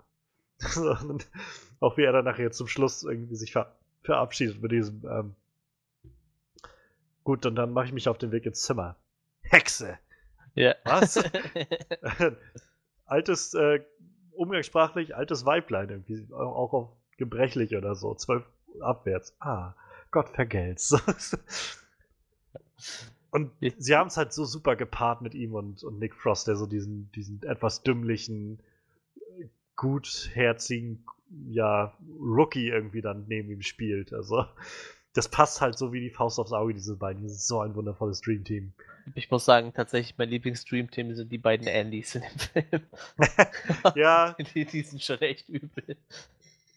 Bis immer so um die Ecke kommen und dann, ja, und dann irgendwie irgendeinen dummen Spruch raushauen, den die Ja. versuchen fertig zu machen. Vor allem dann immer so sich so wiederholen. Woher willst du wissen, dass es Mord war? Ja, woher willst du wissen, dass es Mord war? da gibt es so eine Szene, da gucken die so beide so durch die Tür so und dann gehen Ja. sie wieder weg und dann guckt er nochmal kommt der kurz wieder zurück. raus, ja. Ja, ja, genau. So Ganz genau. Es ist so, so herrlich überzogen irgendwie. Und, aber also auch der Moment, wo, wo er die vorgestellt bekommt, irgendwie. Ah, wir, wir zeigen ihnen die Anden und so. Und dann, äh, sie haben sich sicherlich schon gefragt, warum sie die Anden heißen, weil sie beide Andy heißen. Ah, ja, sie, die sagten, sie wären gut. Ah, und dann auch hier, ähm, Danny, wie er dann irgendwie meinte, ah, aber auch weil die beiden so gesprächig sind wie, wie, wie Berge oder was er da sagte und sie ihm dann irgendwie den, den Eimer da an den Kopf ballern. So, so oh, fickt euch. Ich habe gestern halt gemerkt, so ein bisschen, ich weiß nicht, also lass mich gerne deine Meinung dazu hören, ob du das so teilst oder nicht, aber ich habe gestern so beim Schauen gemerkt, dieser Film ist so ein bisschen wie so ein, wie so ein lebendiger Cartoon. So, der ist manchmal so überzogen, also so in der, der Inszenierung. Und also sehr schön, es funktioniert halt einfach super gut und ist dadurch so, so witzig und, und, und lebhaft irgendwie. Aber so diese Momente irgendwie, wenn sie einfach mal so ein, so ein Mülleimer irgendwem an den Kopf ballern, so. Oder halt, ähm, sehr schöner Moment ist auch irgendwie immer mit dem, mit dem Skinner, mit Timothy Daltons Charakter, auch super gespielt. Also, ähm, jedes Mal, wenn er mit seinem Auto kommt und irgendwie immer die passende Musik gerade läuft, die zu dem Mord passt und so diese ganzen Sprüche, die er macht, die immer völlig überzogen sind, wo du sofort immer weißt, dass er eigentlich irgendwie mit drin steckt und so. Oder ähm, so, so kleine Momente irgendwie, wie wenn, wenn, äh, wenn Nick, ich glaube, den ersten Abend ist das, wo er da gleich ankommt und dann in den Pub geht und dann so diese ganzen ja, ja. Minderjährigen Die da sind. Ja. Und er sieht dann diesen einen, guckt dann den an mit seiner, mit seiner Zahnspange, wo der lacht. Und ihm wird aber so voll ins Gesicht geblendet, irgendwie von, dem, von der Reflexion der Zahnspange. So völlig übernatürlich hell. So ich dachte, das ist schon, es ist halt einfach echt überzogen. Aber ich glaube, genau das will der Film. halt. Ist einfach wie so ein, ja, wie so ein klar. lebendiger Comic. So halt, so, so angelehnt an diese 80er, 90er Buddy-Cop-Filme, die halt auch so. Also ich meine, was, was sind denn diese ganzen Arnold Schwarzenegger und, und Stallone-Sachen und so weiter? Was sind denn das für Actionfilme, wenn nicht Cartoons, wo die irgendwie einfach durch die Gegend laufen, ballern um sich irgendwie, die Munition wird niemals alle in ihren Gewehren und wenn sie mal getroffen werden, ist es halt nur eine Fleischwunde und so. Und so. In diesem Geist habe ich das Gefühl, dass dieser Film einfach nur alles nochmal so um 10% aufgedreht und, und in so einem Setting, was einfach so üb üblicherweise nicht passt für das Ganze. Ja, aber das ist doch genau das, was Edgar Wright ausmacht. So. Also gerade dieser Cornetto Total, total. Ich meine, der hat sich halt immer irgendwie so ein Genre genommen und das einfach komplett auf links gedreht. So, ich meine, Shaun of the Dead nimmt halt alles, was eigentlich in so einem Zombie-Film nicht funktioniert und wo dir einfach, was einfach vollkommen dämlich ist und überzeichnet das nochmal viel extremer, als es in Oh dem ja. Zombie-Film eh schon ist halt, ne? Und das hat er halt mit, mit Hot Fuzz mit diesem Buddy-Cop-Ding gemacht, äh, Action-Movies und bei, äh, bei, bei äh, World's End halt mit, mit Science-Fiction so, ne? Also das ist halt, er hat das halt einfach drauf. Das, das, das ist schon echt eine krasse Kunst so. Wie gesagt, Baby Driver habe ich halt leider nicht gesehen, aber ich meine, da wird er sich wahrscheinlich auch irgendwas rausgepickt haben, was er. Der ist halt so wahnsinnig musikalisch, der Film. Also es ist der Hammer, wie der halt getimed ist, so von der ganzen. Der Soundtrack darunter, das ist halt fast noch mehr wie bei Guardians, so hatte ich das Gefühl, wo nicht nur der Soundtrack irgendwie so, so, so ein fester Bestandteil ist in diesem Film, Ja. so die Musik, die drunter läuft, sondern halt gleichzeitig die Musik immer noch den Rhythmus des gesamten Films mitträgt. Also so viel ist halt immer getimed im, im, im Schnitt mit der Musik. Das ist, das ist halt echt der Wahnsinn. Also das hat man, habe ich vorher noch nie irgendwo gesehen. Und ich musste jetzt sagen, auch gerade bei, bei Hot Fuzz fiel mir das jetzt beim erneuten Schauen mal wieder auf, wie gut geschnitten dieser Film auch eigentlich ist. So, der hat so ganz viele von diesen, auch wieder sehr, sehr typisch für dieses Genre, irgendwie diesen, diese, ich weiß nicht, ob man das Jump Cuts nennt oder diese ganz schnellen Zusammenschnitte irgendwie, wie wenn er, keine Ahnung, wenn er in seiner Wohnung an, in seiner Bruchbude da ankommt und dann, keine Ahnung, irgendwann so siehst, siehst du immer nur so, wie er seine Zahnbürste irgendwie kurz reinstellt, dann siehst du, wie er sich seine Jacke anzieht und dann wie er die Tür aufmacht und dann Ja. ist er halt schon im Pub oder sowas und so die, das hält halt so lebendig irgendwie diesen gesamten Film über und gleichzeitig gibt es einem auch immer diese Prise von, eigentlich sind das halt also man, man kriegt so mit, auf welcher Erzählebene man ist. Man ist halt nicht auf dieser, weiß ich, es ist alles unglaublich real gehalten oder so, sondern schon, es ist einfach so ein bisschen überdreht und die Leute sind halt einfach, äh, sind halt keine echten Menschen in dem Sinne, sondern eben, naja, so ein bisschen überzeichnete Cartoon-Charaktere. Ja. Ja, das ist es auf jeden Fall. Aber wie gesagt, ich glaube, sonst wird der Film auch nicht so gut funktionieren. Nee, ne? Bei weitem nicht. Ich glaube, also ich hatte halt gestern so das Gefühl, so, ich weiß nicht, ob ich schon mal sowas gesehen habe, also so einen anderen Film gesehen habe, der, der so überzeichnet ist und genau deswegen so gut funktioniert. Ja, wie gesagt, das Einzige, was äh, ich, man muss halt sich auf dieses Buddy Cop Ding einlassen können, ne? Ich, das Ja. ist halt wichtig so. Ich glaube, wenn einem das nicht liegt, dann ist halt der, das, das trügt den Film ja doch schon ganz schön. Und, am besten sind halt auch immer Vorkenntnisse irgendwie, ne? ja, auf Ich jeden glaube, wenn, Fall. wenn du keine Buddy Cop Filme kennst, dann wirst du die Hälfte von, dann kommt, der, Film halt auch nicht so rüber halt. Also, ich, ich muss sagen, als ich den das erste Mal gesehen habe, habe ich halt auch äh, vieles noch nicht verstanden, sag ich mal, von den Referenzen und Ja. so. Ähm, ich meine, so einiges ist ja filmintern, aber auch das habe ich damals halt nicht so ganz gecheckt. Weiß ich, also ganz explizit äh, gibt es ja die Referenzen auf, auf Point Break, also gefährliche Brandung und, äh, und Bad Boys 2.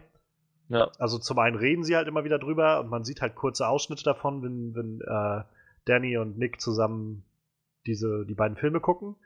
Und gleichzeitig ähm, dieselben Shots, die wir halt dann immer in diesem Film sehen, den sie da schauen, ähm, dieselben Shots kreiert Edgar Wright ja nochmal im Film selbst nach. Also von, von gefährliche Brandung ist ja dann dieses, wenn, wenn Patrick, Patrick Swayze über dieses Dach abhaut und Keanu Reeves dann am Boden liegt und auf ihn zielt und dann aber halt nicht abdrücken kann und einfach in die Luft schießt mit seinem ah, ah, und genau das ist ja, was Danny dann nachher macht, wenn, sein, wenn er auf seinen Vater schießen müsste und es dann nicht kann. Aber Ähm, der, der zitiert das doch auch komplett einmal in dem ja, Film. ja, oder? genau, genau. Das, Wo das ist, sagt, wo hast du schon mal in die Luft geschossen? Hast Ja. du schon mal dabei geschrien? hast du schon mal in die Luft geschossen und A geschrien? So. Ähm, und die andere Szene ist halt auch gewesen aus, aus Bad Boy 2, ähm, wo, also im, in dem, der Szene, die sie halt anhaben, wo sie den gerade, ich glaube, da wachen sie halt gerade morgens auf, nachdem sie ihre Nacht durchgemacht haben mit den Filmen. Ähm, da gibt es halt diesen typischen Michael Bay so 360 Shot um die um Martin Lawrence und Will Smith rum, wie so beide so aufstehen und die Kamera so einmal so 360 Grad so ein bisschen um sie rumfährt. Und fast denselben Shot macht Edgar Wright dann halt, äh, als die beiden ähm, in der Stadt sind, glaube ich, nachher und anfangen ihre, ihre finale Schlacht gegen die ganzen äh, gegen die ganzen Dorfbewohner da zu machen. Und dann gibt es halt auch den Moment, wo sie aufstehen und die Kamera so um beide herumfährt, also so ganz eindeutig einfach diese Referenz gemacht wird. Ähm, aber ja, das, das habe ich halt damals nicht verstanden und ich muss sagen, ich habe jetzt das Gefühl, ich kriege deutlich mehr auch, äh, oder es gibt mir deutlich mehr halt, wenn ich halt so ein bisschen diese Referenzen auch sehe. Und wer weiß, wie viele ich noch nicht gesehen habe an Referenzen da drin, die irgendwo noch versteckt sind. Einfach weil ich die, die passenden Filme dazu nicht kenne. Und ich muss Ja. sagen, ich finde das angenehmer, wenn es so rum ist, als wenn es wie bei Deadpool ist, wo das so, so sehr, sehr gehämmert irgendwie dir reinkommt mit den Referenzen. Ähm, und die dann auch immer so breit gefächert sind, dass auch jeder Depp sie verstehen kann. So, Ja. So habe ich das Gefühl, es ist halt wirklich eher auf so einer, so einer wirklich filmliebenden Ebene. Also ich meine, Edgar Wright ist so, ist ja nur wirklich äh, der, einer der bekanntesten äh, so Cinephiles, die es irgendwie gerade gibt in der filmschaffenden Branche, glaube ich, der äh, online, glaube ich, seine Liste hat der tausend besten Filme. So, ich so, ich weiß nicht mal, ob ich in meinem Leben bisher tausend Fil verschiedene Filme gesehen habe. ähm, und er hat auf jeden Fall genug gesehen, dass er tausend davon als, äh, als die besten aller Zeiten Naja. sozusagen auflisten kann. Und Und musst also- du ja schon 2000 gesehen haben, gefühlt, damit das überhaupt noch Wahrscheinlich, ja. Und er kennt halt auch so tausend Fakten zu Dingen und so. Äh, ich weiß, Ansel Elgold hatte mal erzählt gehabt in einem Interview zu, zu Baby Driver. Ähm, hatten sie gefragt, so wie sieht das aus mit so Filmwissen und sowas bei euch, weil auch wegen Edgar Wright. Und da meinte er, ja, er hat halt Edgar Wright gefragt gehabt, so wie am Set mal irgendwie, so wie sieht das aus? Ich kenne mich nicht so aus, was sind denn so Sachen, die man gucken müsste? Und da war er, ist er halt ganz aufgeregt geworden, so Edgar Wright, und hat ihm dann irgendwie so eine Liste von wie 500 Filmen in die Hand gedrückt, so. So alles Filme, die man unbedingt mal gesehen haben muss. So, ka- okay, okay, ich schätze, da werde ich mal irgendwann mit anfangen. Ja, gibt glaube ich nicht viele, die da so krass drauf sind. Ich glaube, Quentin Tarantino ist immer noch Ja, relativ genau. gut dabei, der ist auch so hart drauf und ich glaube, Kevin Smith ist auch ziemlich gut dabei. Also der guckt auch, glaube ich, so ziemlich alles, was er in die Finger kriegt. ja, Also das sind doch so, also wie gesagt, das ist halt auch schon eine Kunst, ne? Aber ich glaube, wenn du, wenn du selber sowas machst, dann ist das vielleicht sogar noch was anderes, wenn du sowas guckst, ne? Dann gehst du Ja. wahrscheinlich sowieso noch mal ganz anders an die Sache ran. total. Vielleicht total. wahrscheinlich ist dann das Filmegucken noch anstrengender so, weil du irgendwie, wenn du hinter der Kamera mal gestanden hast oder überhaupt mal dahinter gestanden hast, dann siehst du die Filme ja auch ganz anders irgendwie. Ja, Ich weiß nicht, ob es das unbedingt einfacher macht. So, ich finde Filme gucken jetzt schon anstrengender, wenn wir jetzt so mit dem Podcast machen, so, weil du halt auf andere Sachen achtest beim Filme gucken, ne? Wenn du jetzt einen Film wirklich für den Podcast guckst. Ich meine, wenn ich jetzt einen Film für mich privat gucke, ist das noch was anderes, aber ja. ich, und wie gesagt, ich denke mal, wenn du dann Regisseur bist, dann siehst du das nochmal ganz anders. So. Oder Definitiv. Schauspieler sowieso, alles. Das ist schon krass und sich da mit so vielen Filmen auseinandergesetzt zu haben, das ist schon übel, ey. Ja, und ich meine, gerade Edgar Wright ist halt auch so jemand, wo du merkst, dass der so viel Wert auf, auf Details halt immer legt. Und was er ja auch immer ganz gerne macht, ist so dieses Foreshadowing. Also immer mal so in, an gewissen Szenen im Film schon mal immer vorwegnehmen, was dann passiert. Ähm, was er ja, also in, in, äh, in, in Shaun of the Dead ist es ja dieser Moment, wenn sie am Anfang in der Bar sitzen und so den Plan machen, wie sie jetzt vorgehen und so. Und äh, der Nick Frost-Charakter sagt dann halt irgendwie, ähm, weiß ich, wir, wir gehen dahin, holen deine Freundin ab, irgendwie besuchen deinen Dad und äh, dann zu, auf ein paar Shots irgendwie ins Winchester so. Also im Prinzip einmal den, den, den gesamten Plot des Films kurz zusammenfassen Ja. und so jeweils halb setzen. Und so ein bisschen ist es ja eigentlich genau in dem Film auch. Am Anfang dieses Gespräch, was er führt mit dem, mit dem Chief, ähm, was dann genau darauf hinausläuft, dass er irgendwie sagt, sie glauben, also sie können doch nicht einfach äh, die Leute loswerden, nur weil, oder sie glauben doch nicht einfach, dass sie die Leute einfach loswerden können, äh, nur weil sie Chief sind oder sowas. Und, und er sagt halt, doch, ich bin der Chief. Und im Prinzip ist es ja genau das. So, der Chief ist derjenige, der in, in Gloucestershire dann hinter allem steckt und diese Ja. ganze Nummer irgendwie aufzieht. Überhaupt, also um vielleicht mal wieder zum, zum, zum Inhalt des Films zurückzukommen, so konkreter, ich finde diesen Plot halt auch einfach so abgedreht. So, also mal ganz vorab, wie die alle sterben, das ist ja schon, schon abgedreht genug irgendwie. Dieses, dieses schlechte Schauspielerpaar. ich ich lache mich immer noch kaputt, wenn die beiden da, dieser Moment, wenn sie da im, im äh, dieser Vorstellung sitzen von Romeo und Julia und diese Freundin von dem, äh, von dem Romeo-Schauspieler halt so überhaupt, also beide können ja nicht schauspielen, aber sie auch so nicht wirklich die hellste ist und er dann irgendwie, oh, ich trinke dieses Gift, fällt dann um und dann hörst du ihn wieder so, jetzt, jetzt. Und sie dann, oh, Gift, vielleicht ist noch genug Gift für mich dabei. Küsst ihn erstmal und er kann dann natürlich nicht stillhalten und, und küsst sie dann immer noch mehr, bewegt sich dabei, obwohl er ja schon tot sein müsste. Und dann zieht sie, ich glaube, ich spüre das Gift schon. O- Und holt so eine Knarre raus. Bang! Und sagt dann auch nur so Bang. Und, und dann auch dieser Abschluss wie Love me, love me, say that you love me. Und dann immer diese, diese Cuts zurück zu, äh, zu, zu Nicholas Angel und, und äh, Danny irgendwie immer bei dem Publikum, wie sie die Augen immer so immer ungläubiger werden. Jetzt, was zur Hölle passiert hier gerade? Und dann, ja, wie die beiden dann umgebracht werden von dem, äh, von dem, der ersten Gestalt im, äh, in der Kutte und äh, der, dann als nächstes der, der, äh, der Typ, der sein, in seinem Haus umgebracht wird, was dann explodiert und der, ja, am krassesten finde ich eigentlich immer noch den, den Zeitungsreporter, dem da der Kopf weggeballert wird, also der platzt oder zermatscht Ja, wird. So, das, das fand ich früher auch ziemlich eklig. Zum, also heute, ich finde es auch immer noch nicht angenehm anzugucken, aber früher fand ich das echt verdammt eklig, als das passiert ist, weiß ich. Ich das erste Mal gesehen habe, ich so, oh Gott. Ja, da waren so ein paar eklige Szenen, auch wo, wo sich der, äh, wie war Skinner, ne? Der, dem, ne, Oh ja. mal, dem nachher die, die äh, Spitze von der Kirche durch den Hals gejagt wurde, oder? Ja. War, war doch der, ne? Ja, das war- genau, so einem, ich weiß nicht, ist das der Hals, aber es ist irgendwie so durch die, die Unterseite Ja, des Mundes ja, halt einmal so irgendwie durch, ne? genau, Aber halt so nur durch das Unterkiefer Fleisch. Es war kein, kein Knochen oder irgendwas dabei. So. Und gleichzeitig wieder dieses Cartoonhafte, wie er dann da hängt und irgendwann meinte, Au, fuck, das tut ver- verdammt weh. Ich brauche Eis. Der Schwan ist halt genauso eine Nummer. Es ist halt so überdreht irgendwie. Der, der Schwan ist verschwunden. Okay, können Sie mir noch, noch mehr sagen? Naja, er ist, hat einen langen Hals und einen, und einen äh, gelben Schnabel und naja, es ist ein Schwan. Stephen Merchant übrigens hatte da, also es war Stephen Merchant, der da diesen kleinen Auftritt hatte als, äh, als Schwanenbesitzer, äh, wo ich auch wieder lachen musste. Also ich meine, der ist ja auch bekannt, so, als, als englischer, gerade Comedian und, und Sitcom-Schauspieler. Aber ich glaube, das letzte Mal, dass ich ihn irgendwo gesehen habe, war halt in Logan, wo er den Caliban gespielt hat. Und das war ja so eine völlig andere Rolle. Aber die haben allgemein sehr viele ähm, Cameo-Auftritte noch versteckt gehabt. Ja. Ne? Ich weiß, Kate Blanchett spielt seine Frau, ja. die man ja nur einfach mit- nur mit Mundschutz sieht. Und das ist, allein das ist auch schon wieder so witzig, wie sie dann da steht mit, und mit ihm sich unterhält darüber und so. Und dann, äh, ich muss auch mit dir reden. Du triffst jemand anderes. Woher, woher wusstest du? Ist es Bob? Nein, es ist nicht Bob. Sieht Bob so aus wie jemand, mit dem, äh, mit dem ich ausgehen würde? Es ist Greg. Oder, oder Dave. Es ist Dave. Ja. Und dann, dann halt der andere sich umdreht, der genauso aussieht wie der, wie der andere Typ in seinem Anzug. So, Und Peter Jackson spielt den. Äh, den Weihnachtsmann, ja. ja, ja. das ist großartig. Aber wie gesagt, wenn man es nicht weiß, also das mit Kate Blanchett hatte ich dann auch gelesen und musste dann gerade bei Netflix nochmal zurückskippen und mir das angucken. ja. Das, das ist schon krass.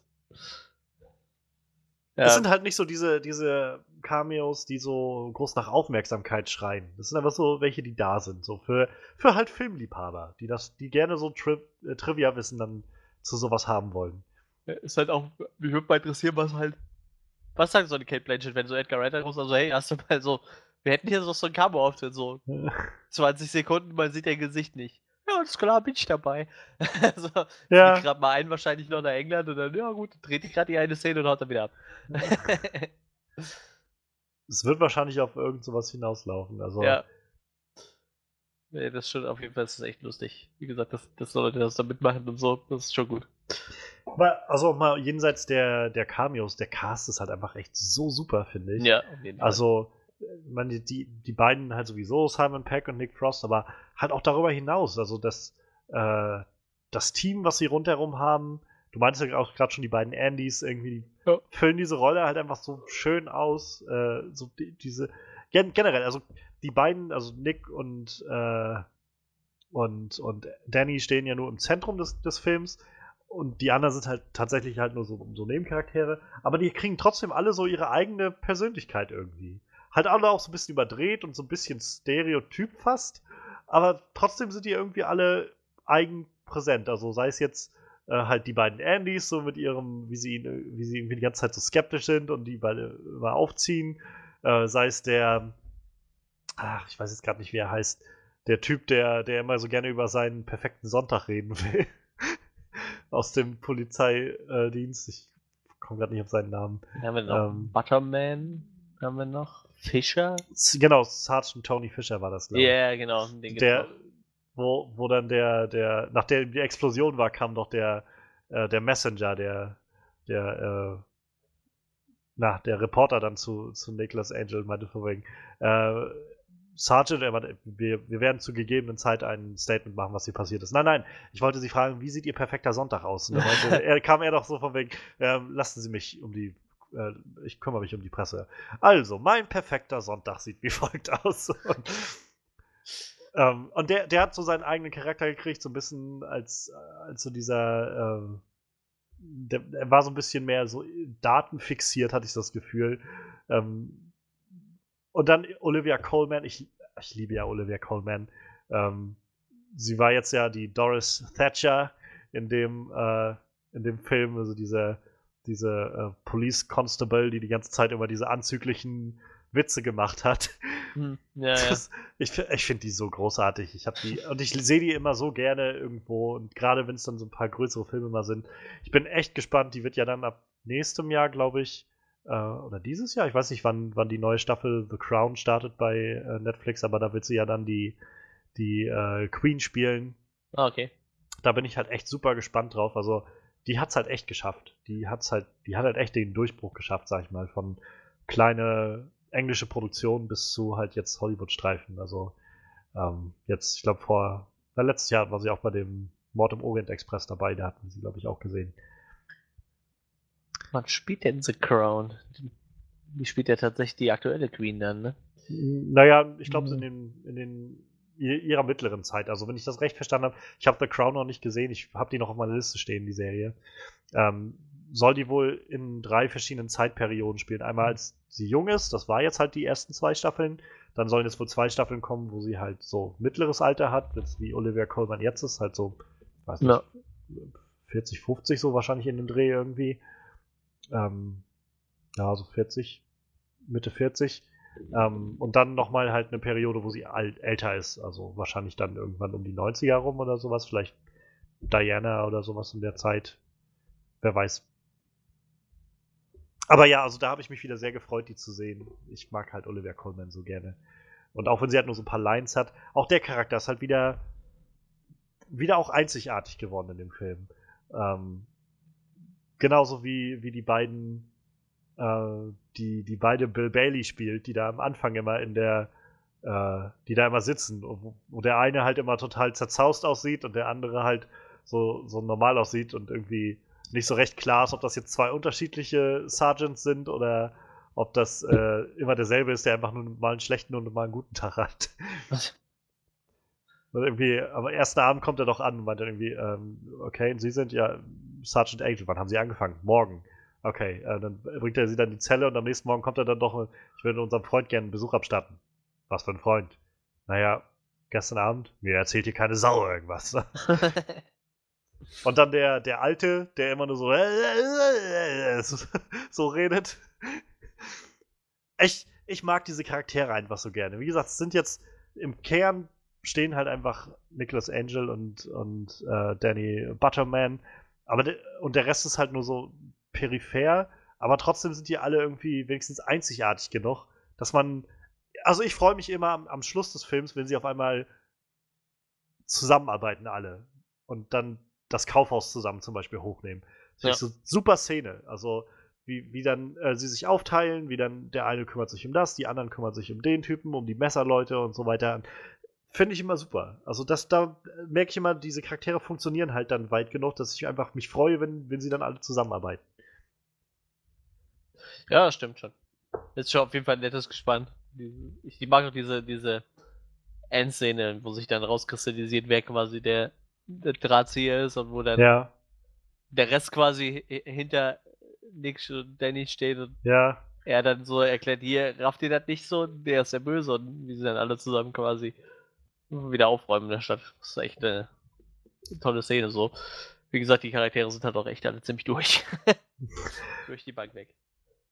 Ja, aber halt auch nicht nur, nicht nur die, sondern auch die komplette andere Seite, sag ich mal, die ganzen Bösen. Also, ja, das die ganze, sind ja- das ganze Dorf ist Ja. durchgeknallt. Und die sind vor allem auch alle wieder, die sind alle so einzigartig gemacht. Also du hast irgendwie dieses Paar, die beide diesen, diesen Pub leiten und, und, äh, und so total irgendwie aufeinander immer äh, so ihre Sätze vollenden, so typisch irgendwie.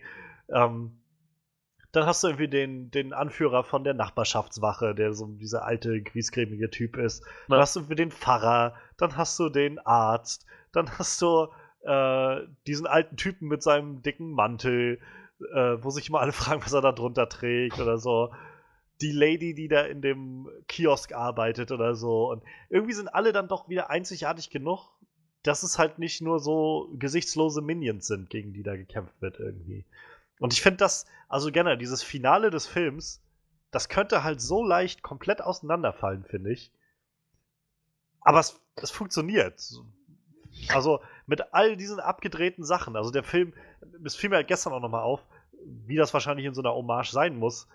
Der Film hat ja irgendwie alles so, sag ich mal, alles, was du in solchen, äh, solchen Buddy-Cop-Action-Filmen irgendwie an, an so Szenen und äh, bekannten Tropes kennst, das ist irgendwie alles im dritten Akt drin, so an Action. Also du hast irgendwie diese, diese Schusswaffenschlacht irgendwie im, in der Stadt.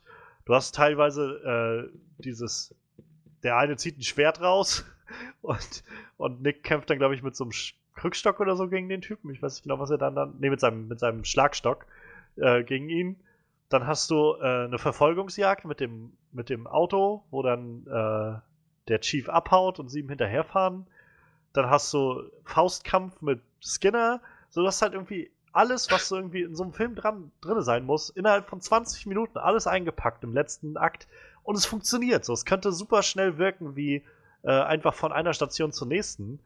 Aber dadurch, dass diese Charaktere irgendwie funktionieren, dadurch, dass, wie gesagt, ich hatte so das Gefühl, ich hatte mich so, hatte mir so gedacht, als ich den gestern geguckt habe, wenn, wenn ich mir vorstelle, das wären jetzt einfach nur so, so weiß ich nicht, das wäre jetzt nicht dieses Setting mit der Stadt, also mit, mit dem Dorf und so, sondern irgendwie eine, eine Stadt, die von Terroristen irgendwie besetzt wird oder sowas. Und du hättest nur so gesichtslose Terroristen, die da rumlaufen, die du halt noch nie gesehen hast irgendwie in dem Film über und die dann Ja. abgeschossen werden. Hätte das schon, also hätte, hätte mich das wahrscheinlich mehr gelangweilt.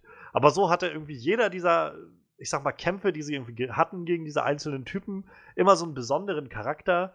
So hatte das alles irgendwie nochmal so, ein, so eine eigene Note. Ähm, was ich immer, ich finde immer noch sehr, sehr witzig irgendwie, oder witzig, aber was mir im Kopf bleibt, ist, äh, wenn, wenn der Pfarrer rauskommt und irgendwie so, Leute, bitte, wir sind doch, äh, Sergeant, Sie sind vielleicht kein Mann äh, des, der Kirche oder des Glaubens, aber sind doch sicher ein Mann des Friedens. Und er irgendwie, ich bin vielleicht nicht gläubig oder so, aber ich weiß, was richtig und was falsch ist und so. Und der, der, der Pfarrer irgendwie, ach, fick dich doch oder so. Und so sein, sein Gewehr raus oder seine Waffen da so aus dem Ärmel sich so rausschießen lässt in die Hände oder so. Ja. Und, äh, Kleine Pistolen, ne? Genau, und, und dann irgendwie auch der Arzt kommt ähm, mit, der, mit seiner Schrotflinte und Danny dann seine Schrotflinte auf den Boden wirft und sie ihm den Fuß wegschießen oder so. Und ähm, ich finde, ich finde, Sie das, sind hat- doch Arzt. Ja. das ist halt alles, wo ich so denke, das, das ist so, so einzigartig irgendwie. Das macht den, das gibt so viel Charakter dem Ganzen. Wie gesagt, Seymour, äh, Seymour sag ich schon, äh, Simon Skinner hatten wir auch schon drüber geredet, ähm, wie er dann da nachher an diesem Pfahl hängt oder so. Und äh, auch, auch der, der Butterman, der, der Chief, äh, der Inspektor, Frank Butterman, wie er dann von dem Schwan irgendwie ausgenockt wird, während er da im Auto sitzt oder so. Und so all diese Sachen, das macht das Ganze so abgedreht, aber halt auch so einzigartig. Ja, ja, auf jeden Fall. Wie gesagt, er hat da schon äh, eine nette Umgebung geschaffen, sage ich mal. Ne? Aber wie gesagt, das, ist- du hast es schon erwähnt, das, das ist halt Teil der Geschichte, sonst wird das alles nicht funktionieren. Ja, Sonst wäre es halt irgendeine durchschnittliche Komödie mit, äh, ja, wie du schon sagst, mit irgendwelchen Terroristen oder so. Aber dadurch, dass du halt echt zu jedem irgendwie was aufbaust, weil du halt jeden irgendwie mehr als zwei Sekunden gesehen hast oder irgendwie weiß, wer das ist und was der was der Ja. genau zu suchen hat, äh, macht macht es halt schon ein bisschen äh, Ich halt halt- außergewöhnlich. es fiel mir halt gestern so ein bisschen auf. Also der Film ist halt generell sehr schnell, habe ich das Gefühl. Also hat ein hohes Pacing, finde ich. Äh, es gibt mal immer so ab und an kurze Verschnaufpausen. Also ich mag das Pacing sehr gerne, aber es fiel mir nur so auf. Es ist halt sehr, sehr zügig alles. Ähm, Gerade am Anfang, also diese ganzen Leute werden ja alle recht schnell vorgestellt. Also es sind, ist sehr clever gemacht, finde ich, mit dieser, ähm, halt mit, mit Nicholas, wie er dann neu in der Stadt ist und man mit ihm zusammen so ein bisschen diese neuen Leute alle kennenlernt, wenn er dann bei dieser Nachbarschaftswache da ist und die dann irgendwie sich alle einmal vorstellen und so. Und dann ist auch wieder die, der Dialog clever genug, dass es dann nicht so aufgesetzt wirkt, sondern, äh, weiß ich nicht, also was mir zum Beispiel immer im Kopf bleibt, ist, äh, wenn Nicholas dann da ist bei denen und dann kommt halt der Pfarrer und so und sagen sie mir, werde ich sie denn in der Kirche antreffen und sowas. Und er meinte, naja, ich, ich will nicht scheinheilig erscheinen und sowas. Und, oh, ein Atheist. Und meinte, nein, nein, ich, ich bin schon dem Konzept von Glauben offen gegenüber, aber ich, ich bin mir da noch nicht so ganz sicher und so. Und dann meinte er, ach, ein Agnostiker. Und dann meinte der Arzt nämlich von wegen, ja, da, da, dagegen habe ich bestimmt auch was bei mir oder sowas. So in meiner Apotheke oder so. Und das, so solche Sätze sind das irgendwie, die nicht so aufgesetzt wirken, mir aber trotzdem vermitteln, wer jetzt wer ist, wie die dazugehören und so. Und äh, dadurch, dadurch stört mich das Pacing nicht und es wirkt nicht alles reingequetscht und übereilt, sondern so, so, so ist es eben, so passt das Ganze, so wirkt es natürlich. Und äh, auch da ist wieder halt Hut ab an, an Edgar Wrights Talent mit, mit seiner Kamera und seinem Schnitt. Also der weiß, wie er, wie er das Ganze timen muss. ist aber echt krass, dass der Kerl noch nicht so viele Filme gemacht hat. Ne? Ja. Der hält sich echt in Grenzen. Er macht halt nur so Projekte, wo er wirklich Bock drauf hat, ne? Ja, Außer, außer Ant-Man. Ja, vielleicht hat er da auch eigentlich auch Bock drauf gehabt. Ne? Naja, er hat ja, ja, also nach sechs Jahren oder so, die er daran gearbeitet hat. War wohl echt lange, die er, also echt lange, lange Zeit. Er Naja. hatte sich nach, ja, nach Scott Pilgrim hat er sich drei Jahre Zeit. Ja gut, er lässt sich eigentlich immer drei Jahre Zeit, das ist eigentlich okay. Schauen wir uns selbst 2004, dann 2007 Hot Fuzz, 2010 Scott Pilgrim, 2013 World's End. Das ist eigentlich, ja, er hatte so ein, ja okay, dann Baby Driver fällt ein bisschen raus. Das war dann 2017. Ja, waren Ja. so vier Jahre. Aber wie gesagt, er hat so einen Dreijahresrhythmus. Ja, aber wenn er so weitermacht, kann er noch ein paar Filme machen. Doch, ja. Und ich glaube, also ich hätte nicht mitbekommen, dass er so wie Tarantino irgendwie gesagt hat, nee, ich mache nur zehn Filme und dann ich fertig oder so. Ja Was gut, ich, was ich immer noch nicht so ganz sechs. verstehe, aber Er hätte jetzt noch 6, 18, dann wäre er 62, ist doch auch okay, also dann kann man in Rente gehen. ja, Tarantino macht ja jetzt noch seinen, äh, seinen Manson-Film, ne? ja, der arbeitet da gerade dran, ja. Ja. Witzigerweise, ich weiß nicht, ob du das gelesen hast, aber die haben ja jetzt, hatten bekannt gegeben, wer den Charles Manson spielt.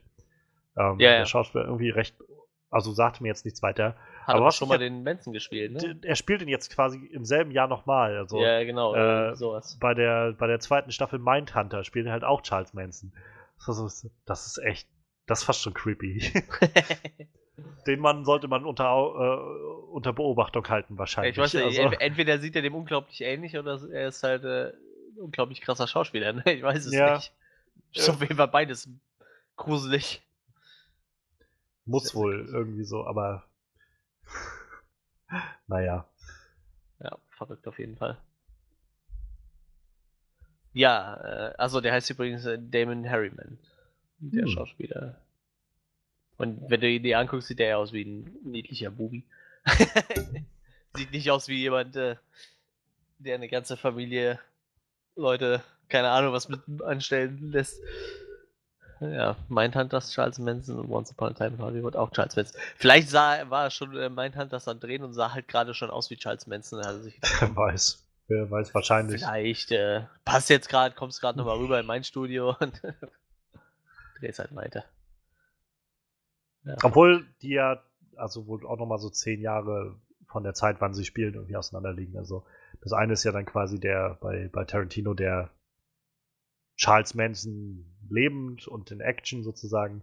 Ja. Das andere ist ja dann der Charles Manson in, schon im Knast, irgendwie zehn Jahre später oder sowas, wie sie ihn dann befragen oder so. Aber trotzdem, also ich finde, das ist schon, das ist schon echt krasses Typecasting. Also wenn Ja, du in unterschiedlichen Filmen irgendwie dieselbe reale Figur äh, verkörperst, also krass.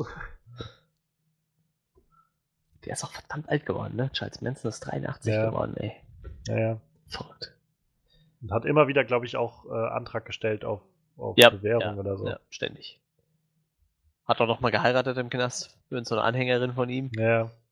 Ganz, ganz äh, wirrer Typ. Naja. Haben wir nichts mit am Hut? Kennen wir nicht, wollen wir nicht, brauchen wir nicht. Eben.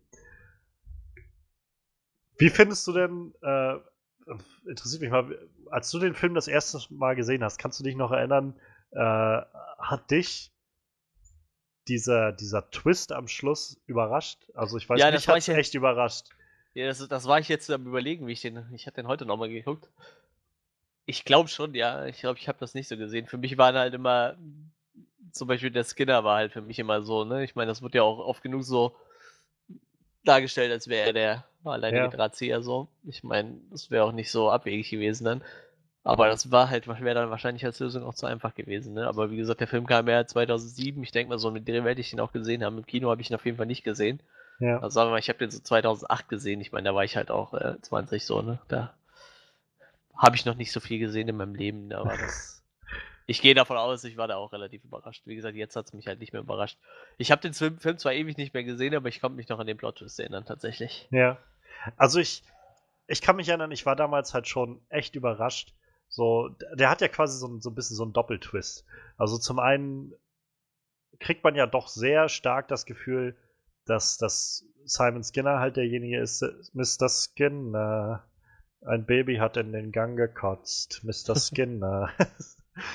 äh, dass er halt der, der Drahtzieher hinter all dem ist und so. Gleichzeitig hat man schon auch so, also hatte ich auch schon das Gefühl, so, das wäre jetzt ein bisschen sehr offensichtlich, oder? Aber ich meine, der Film spielt das halt auch so offensichtlich die ganze Zeit mit seinen ganzen Kommentaren irgendwie. Ähm, ach, tun sie doch nicht so. Ich glaube, wenn man ihn, wenn wir ihnen den Kopf einschlagen würden, würden so einige Geheimnisse daraus purzeln oder irgendwie sowas, was er da zum Beispiel bei der einen sagt oder so.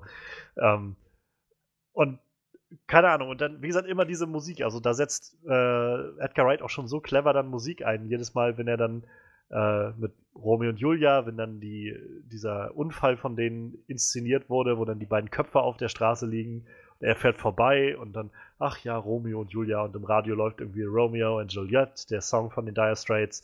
Später, nachdem das Haus von dem Typen explodiert ist, von, äh, von dem, von dem Kühlschrankmann, ähm, kommt er vorbei und im Radio läuft irgendwie der Song Fire oder sowas. Und äh, das ist halt schon so, so offensichtlich irgendwie, aber trotzdem, ich meine, also ich hatte dann schon damit gerechnet, auch irgendwie, dass es in die Richtung geht. Und dann kam halt die Auflösung so, also er war es dann nicht offenbar oder so, jedenfalls die Theorie von Nick hat er nicht hingehauen. Und dann kommt ja dann auf einmal nochmal noch mal die doppelte Auflösung, dass er dann, oder der, der erste Twist, dass du, nee, nee, es waren einfach mehrere Leute, die dahinter stecken. Aber die Theorie von, von Nick wird halt trotzdem dann stimmen mit dem, äh, mit dem Wert von dem Grundstück, wegen der, der Straße, die da lang läuft und dass sie es nicht riskieren konnten, dass der von dem etwas erzählt, dass der, äh, der, der Reporter darüber schreibt und dass sie die Frau am ähm, von, von dem Gartenladen da, von der Gärtnerei, dass die irgendwie ähm, davon erzählt und das irgendwie ihr Grundstück verkauft und all diese Sachen. Und dann aber nochmal der doppelte Twist kommt so, ähm, nein, so kompliziert ist es nicht so. Die, die beiden waren einfach grauenhafte Schauspieler. Äh, der Typ, dessen, also das, das Haus des Typen war einfach so total hässlich, das musste weg mit ihm zusammen. ähm, die äh, Gärtnerin war einfach großartig und wir konnten nicht riskieren, dass irgendwer auch so, wieder, wie, wie übertrieben das ist irgendwie. Niemand durfte ihren grünen Daumen haben. Wenn wir ihn nicht haben können, darf ihn niemand haben. das ist halt, ach, ich liebe das. Ich liebe das einfach. Und das war ich, wo ich gedacht habe, wow, das ist schon ziemlich abgedreht. Und wenn man den Film aber nochmal guckt, sind die ganzen Hinweise ja darauf da. Naja, das, eigentlich gibt- das, das, äh, nur, nur rechnet man halt nicht damit, dass das Ganze so, dass es, ja, weiß ich nicht, so, so, solche Lappalien sind, wegen denen die da irgendwie die Leute umbringen. So, sondern, äh, wie gesagt, man vermutet dann irgendwie schon noch die große Verschwörung dahinter oder so. Und dann ist es einfach nur, ja, nee, die Wir wollen das einfach, schönste Dorf werden. ja, ist- genau. Die haben Schauspiel, äh, die haben unsere, Sch Sch- wie haben sie gesagt, sie haben Shakespeare ermordet oder so. und dafür mussten sie jetzt dann gehen oder sowas. Und ähm, auch bei der Gärtnerin fand ich auch sehr schön, als die dann, äh, als er bei der Gärtnerin war, um die japanische Friedenslilie zu holen für Danny. Und äh, sie dann die Geschichte erzählt hat irgendwie und dann von äh, Cousin, Cousin Sissy. Und immer auch die ganze Zeit irgendwie, wie sie jedes Mal irgendeinen Namen gesagt hat von irgendwem, der schon tot war irgendwie. Der, und äh, da hat mir der, äh, der Reporter Herr Messenger, Gott hab ihn selig, mir erzählt, dass, äh, dass er und er, Gott hab ihn selig, es waren einfach schon so viele Leute gestorben sind in der Stadt. Und und sie dann auch am Schluss irgendwie, wo, äh, wo ihm dann aufleuchtet, wie das alles zusammenhängen könnte. Und sie dann irgendwie meint, ah, deshalb habe ich mir gedacht, ich werde das Grundstück einfach verkaufen. Das wird Cousin Sissy gar nicht gefallen. Aber Sissy kann sich ins Knie. Das ist so völlig random. Und, aber ich weiß nicht, das sind so diese Momente, die einfach, ich, äh, die sich so eingebrannt haben bei mir. Und äh, die ich, wie gesagt, ich finde es so zitierfähig, einfach diesen, diesen Film. Also, ähm, ich, grandios. Also, ich finde einfach, Edgar Wright hat da so großartige Arbeit abgeliefert mit dem Film. Tja, vielleicht gibt es ja doch irgendwas, was uns nicht gefallen hat. Um mal langsam Ja. den Bogen zu spannen. Ja, ich konnte wahrscheinlich einfach noch die ganze Zeit coole Szenen auflisten, ja, ja, deshalb, davon gibt es halt echt genug. super, super, super fand in dem Film. Also, Aber ich, Ähm. ich glaube, das Publikum äh, wird gemerkt haben, dass wir den Film auf jeden Fall bei den Empfehlungen aussprechen. So. also wer den noch nicht gesehen hat, sollte den auf Ja. jeden Fall gucken. Also, Allgemein, äh, wie gesagt, Edgar Wright immer einen Blick wert. Ja. Wie gesagt, die Filme, die ich von ihm gesehen habe, auf jeden Fall. Wie gesagt, ich habe Baby Driver noch nicht gesehen, aber alles andere kann ich auch uneingeschränkt empfehlen eigentlich.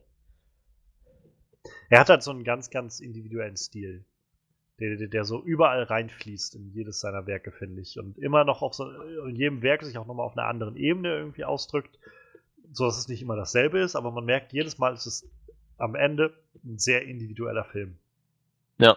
Und das, Äh. das weiß ich halt, also das finde ich so super. Das find, mag ich so gerne, tausendmal lieber als halt so die Filme, die irgendwie so 0815 sind. Also, ähm, ich, ich weiß, Justice League war halt so ein Film, wo ich das Gefühl hatte, das hätte jetzt einfach von jedem sein können. Da habe ich jetzt weder viel Joss Whedon noch Zack Snyder irgendwie rausgemerkt. So, das war einfach so 0815 alles. Und das fand ich halt sehr schade zum Beispiel. Er hat doch schon mal gesagt, seine Filme spielen meistens kein Plus ein, ne? oder wenig Plus auf jeden Fall. Ich glaube, ne? Baby Driver war der erste, der so wirklich ein Erfolg war. Also ähm, Hot Fuzz, ich hatte mal jetzt rausgesucht, ist jetzt natürlich auch schon wieder elf Jahre her und damals waren die Zahlen alle noch ein bisschen anders, so, also die, die Mengen, aber der hat halt weltweit damals 80 Millionen Dollar eingespielt. Das halt echt nicht so viel. Ja gut, der hat auch nur 12 Millionen gekostet, muss man dazu sagen. Ne? Also die sind halt alle relativ günstig. Ja, aber Da war tatsächlich World's End noch der schwächste, ne? 20 Millionen Budget, 46 Millionen eingespielt. ja, ich meine, da hatte ich auch äh, damals gelesen. Ich glaube, das ist auch so der, der von der Trilogie bei vielen am schlechtesten angekommen ist. Also nicht, ich glaube, ich habe jetzt von niemandem gehört, dass er den wirklich grottenschlecht findet oder so, aber einfach im Vergleich zu Shaun of the Dead und Hot Fuzz äh, World's End dann doch immer noch ein Stückchen schlechter finden. Ja, bei mir ist das aber- ta tatsächlich äh, Hot Fuzz, aber auch äh, echt nur wegen dem, weil wir ja gerade eben so langsam mal in die Negativphase wollen. Aber bei mir ist es tatsächlich eher nur dem Setting geschuldet. So, ich bin halt echt nicht so ein Buddy Cop Fan. So, ich habe äh, viele von den traditionellen Buddy Cop Filmen einfach nie gesehen, weil mich dieses Genre nicht so reizt. Das war so eigentlich auch so der der äh, Haupt Negativaspekt, den Hot Fuzz für mich so hat halt, ne? Wie gesagt, deshalb mochte ich halt, ich, ich, ich bin ja nicht umsonst der Horror-Experte, aber deshalb mochte ich zum Beispiel Shaun of the Dead und, und äh, World's End deutlich lieber so. Äh, einfach nur, weil die Settings mich mehr angesprochen haben. Ich, ich meine, eigentlich, wenn du die drei Filme so nebeneinander stellst, ist das halt äh, alles dasselbe Konzept so, ne? Ich meine, äh, immer ein, ein Genre komplett äh, auf links gedreht und mit britischem Humor gewürzt und Edgar Wright-Style, deshalb ich sag mal, für jemanden, der auf Edgar Wright-Filme steht, der kann die halt alle drei ungeschränkt gucken, aber man kann sich da halt auch gerne dann sein Lieblingsgenre rauspicken, so irgendwie, ne? Also wenn du jetzt sagst, okay, Ja, ich stehe halt voll sicher. auf Zombie-Filme so, deshalb, also wie gesagt, diese Filme sind halt alle sehr ähnlich vom Stil. Ist halt Man halt versteht dieser- halt die Referenzen deutlich besser. Ja, Also, genau, das auf jeden ich- Fall. Ich glaube, Zombie-Filme sind halt auch einfach noch ein Stück weit, um jetzt vielleicht mal bei, bei Shaun of the Dead zu bleiben, ich glaube, die Zombie-Filme waren noch einfach ein Stück weit so ein breiteres Thema irgendwie, sag ich mal, mit so doch deutlich offen, offensichtlicheren äh, so Klischees, die da mit drin hängen und so. Ähm, ich ich finde halt, also ich kenne bei weitem auch nicht alle der, der klassischen Buddy-Cop-Filme so, aber ich kenne ein paar wenigstens. Ähm, und ich finde halt, Hot Fuzz schafft es halt gut genug, eigenständig das Ganze immer wieder, also einfach durch diese starke Überzeichnung, so wieder rüberzubringen, dass ich merke, irgendwie, auch wenn ich jetzt die Referenz nicht verstehe, das ist so abgedreht, dass das ist einfach schon wieder witzig. So. Ja, ich habe bei dem Film auch echt äh, Tränen gedacht, so. Wie gesagt, ist ja nicht so, als, äh, nee, nee, ich, als, als ich würde ich den schon. Film nicht mögen, ne? Nur, wie gesagt, Ich verstehe schon. Aber ich habe echt äh, sehr oft sehr, sehr viel gelacht mit dem Film. Ja, aber wie gesagt, ich glaube, äh, das ist halt auch, wenn man auf britischen Humor nicht steht, ist halt, glaube ich, Oh diese ja. ganze Edgar Wright-Filmreihe nichts. Ich glaube, da brauchen wir sich die Filme von ihm nicht so wirklich angucken. Außer, ich weiß nicht, vielleicht Scott Und Baby Pilgrim, der- Driver ist halt, also Scott Pilgrim ist halt nicht so britischer Humor, finde ich. Nee, der ist halt nee, nee, deutlich, eben deshalb, der geht schon. anders so. Ja. Und Baby Driver ist halt auch, der ist auch, also Baby Driver hat auch so seine witzigen Momente, aber Baby Driver ist auch mehr noch Actionfilm tatsächlich so. Also der, der lehnt sich noch eher in die Action-Richtung. Ähm, als, als, ich weiß nicht, also Hot Fuzz würde ich jetzt so sagen, ist halt, weiß ich nicht, so 70 oder sagen wir 65, 35 Prozent. So 65 Prozent Comedy, 35 Prozent so Actionfilm. So einfach eine Comedy Ja. im Action-Setting irgendwie. Und äh, Baby Driver ist halt schon, würde ich sagen, vollwertiger Actionfilm. Also ich so mehr so dieses 65% Action und der Rest ist halt einfach so komödiantische Situationen, die im, innerhalb des Films entstehen. Ähm, und der wirkt halt auch wen, also überhaupt nicht mehr halt äh, britisch, sag ich mal, von seinem Humor, sondern der ist halt deutlich mehr auf so einer, auf so einer amerikanischen Schiene irgendwie. Und es funktioniert gut. Also ich meine, er hat da auch echt ein Gespür für, wie er das umsetzen muss. Ja. Ich weiß nicht, also für mich waren, sind es immer nur so ein, zwei Sachen, wo ich einfach nach all den Malen schauen immer noch nicht so recht weiß, ähm, wie ich das deuten soll. Und ich so langsam vermute, es ist vielleicht nicht klar genug dann gemacht im Film. Ähm, und zwar frage ich mich immer und immer wieder am Schluss, wenn, wenn, oder kurz vor Schluss, so kurz vom dritten Akt, wenn, äh, wenn, wenn Nick die, die Gruppe halt zu, äh, zur Rede stellt, hier mit das Wohl aller.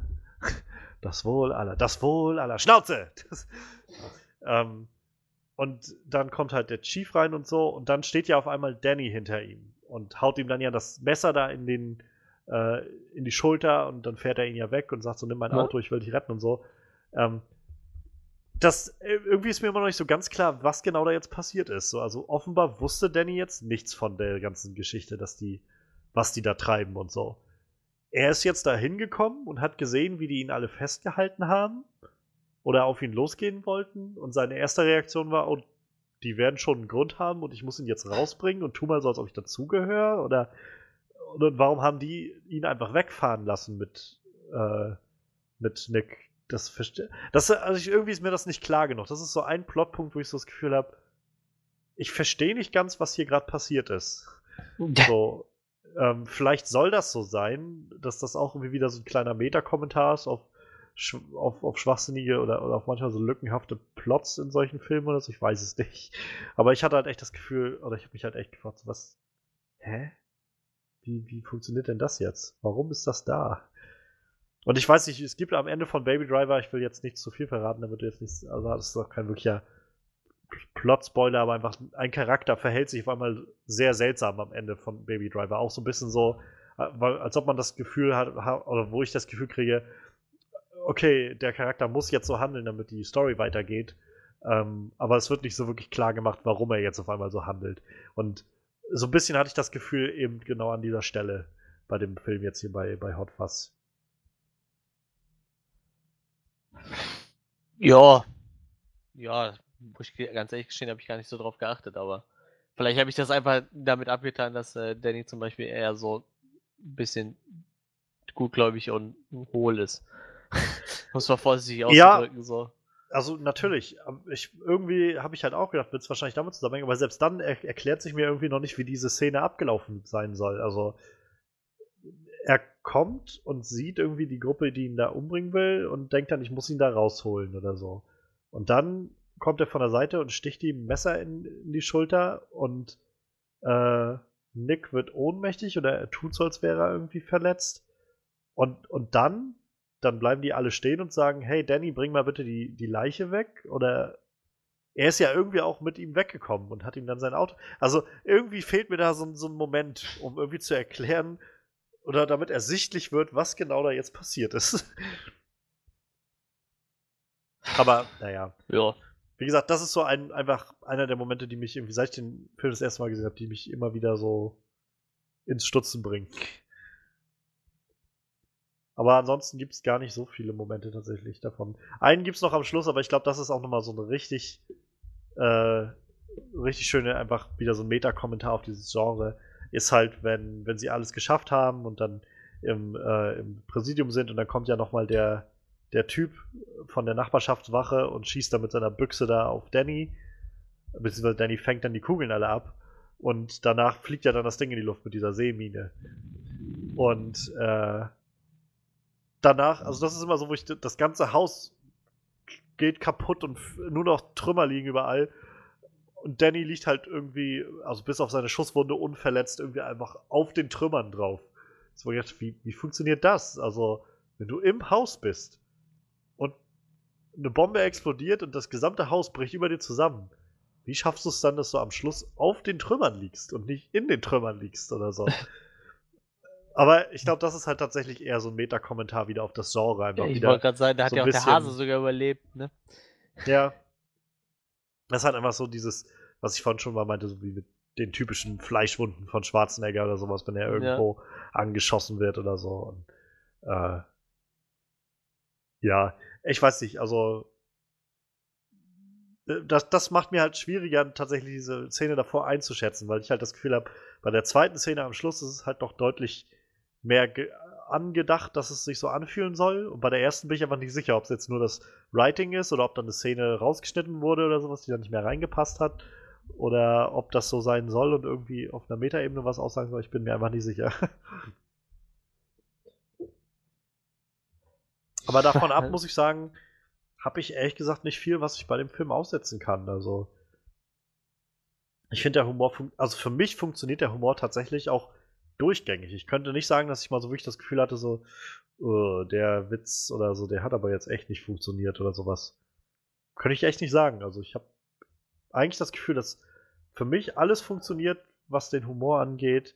Ich mag die Charaktere sehr gerne. Ich finde, weiß nicht, ich finde, das funktioniert alles irgendwie sehr, sehr gut. Ja, wie gesagt, ich habe da auch nicht so schwer viel zu bemängeln, bis auf, wie gesagt, ich meine, klar, dass dem einen das eine Genre mehr liegt wie dem anderen, aber das ist ja eigentlich keine richtige Kritik am Film so, ne? Ich meine, das macht den Film ja jetzt nicht mehr oder weniger Ja. schlecht, ne? Ja.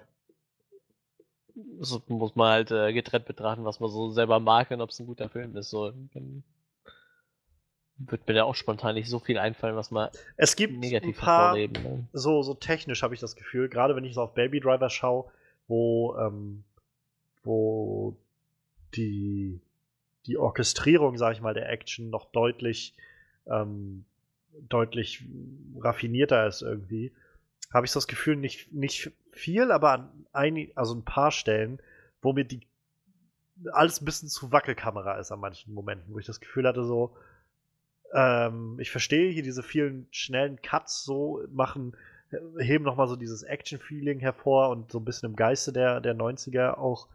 Ähm, aber ich, es, es fiel mir da manchmal ein bisschen schwer zu erkennen, was jetzt gerade passiert ist. Also nicht oft, aber es gab so ein paar Momente davon. Wo ich so gedacht habe, was, Moment, hä? Irgendwas, irgendwie zwei Leute rangeln miteinander oder sowas. Irgendwie bewegen sich hier die Kameras bloß sehr schnell und das fiel mir noch auf gestern tatsächlich. Wo ich so gedacht habe, ein bisschen, kleines bisschen übersichtlicher wäre vielleicht nicht verkehrt gewesen. Ah, das gehört einfach dazu. Das muss ein bisschen wild geschnitten sein, sonst wirkt das nicht. ja, ja, also ich meine, ich hätte jetzt auch nicht gewollt, dass das so diesen, diesen John Wick-Style hat, so mit quasi Kamera direkt vor, also so ein Stück weit weg von der Szene, sodass du ohne einen großen Schnitt sehen kannst, wieder, dass die Ja. Action passiert so. Ähm, das hätte ich auch nicht gewollt. Also es hätte viel Bewegung aus dem Film rausgenommen. Ich finde, der ist schon sehr, sehr gut getimed und kriegt einen guten Rhythmus durch das Editing. Ähm, es, wie gesagt, es sind nur so ein, zwei Szenen, wo ich das Gefühl hatte, ich weiß nicht, ob man sich jetzt einen Gefallen getan hat, mit diesem nochmal einen Cut hier zu setzen und nochmal das nach da zu bewegen, die Kamera oder sowas. Aber Müssen- da müssen wir jetzt aus Spaß mal die anderen zwei Filme nochmal gucken, um äh, ja, zu resümieren, ob, das, ob er das immer so macht, ne? Oder ob das nur in dem Film so war. ja, definitiv. Ich will auch unbedingt jetzt World's End nochmal irgendwann nachholen. Ich bin der mal irgendwo hoffentlich im Stream irgendwo ist. Ähm, bisher habe ich ihn halt nirgendwo gesehen, leider. Also weder ich bei Ich wüsste gerade auch nicht, wo tatsächlich.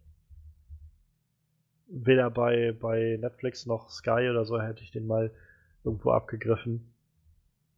Man kann ihn halt nur noch, also dem, was ich jetzt sehe, kannst du ihn halt, halt kaufen, so auf den üblichen ähm, Plattformen, halt Amazon oder iTunes oder sowas. Aber eigentlich habe ich gerade kein Geld dafür. naja, irgendwann kommt dahin Zeit. Ja, ich wahrscheinlich kann ich den auch einfach bei Gelegenheit mal für 5 Euro oder so bei Saturn absacken oder so. Ja, wahrscheinlich. So oder so, glaube ich mal, wird er nicht so, ich sag mal, Anführungszeichen schlecht sein, dass ich das Gefühl habe, den, äh, da, da, da schäme ich mich für, dass der bei mir im Schrank steht oder so. Nee, das auf keinen Fall, das glaube ich auch nicht. Wahrscheinlich vielleicht wirklich der sch schlechteste von den, in Anführungszeichen, schlechteste von den Ja. drei, aber Unterhaltsam wahrscheinlich trotzdem. ja, klar.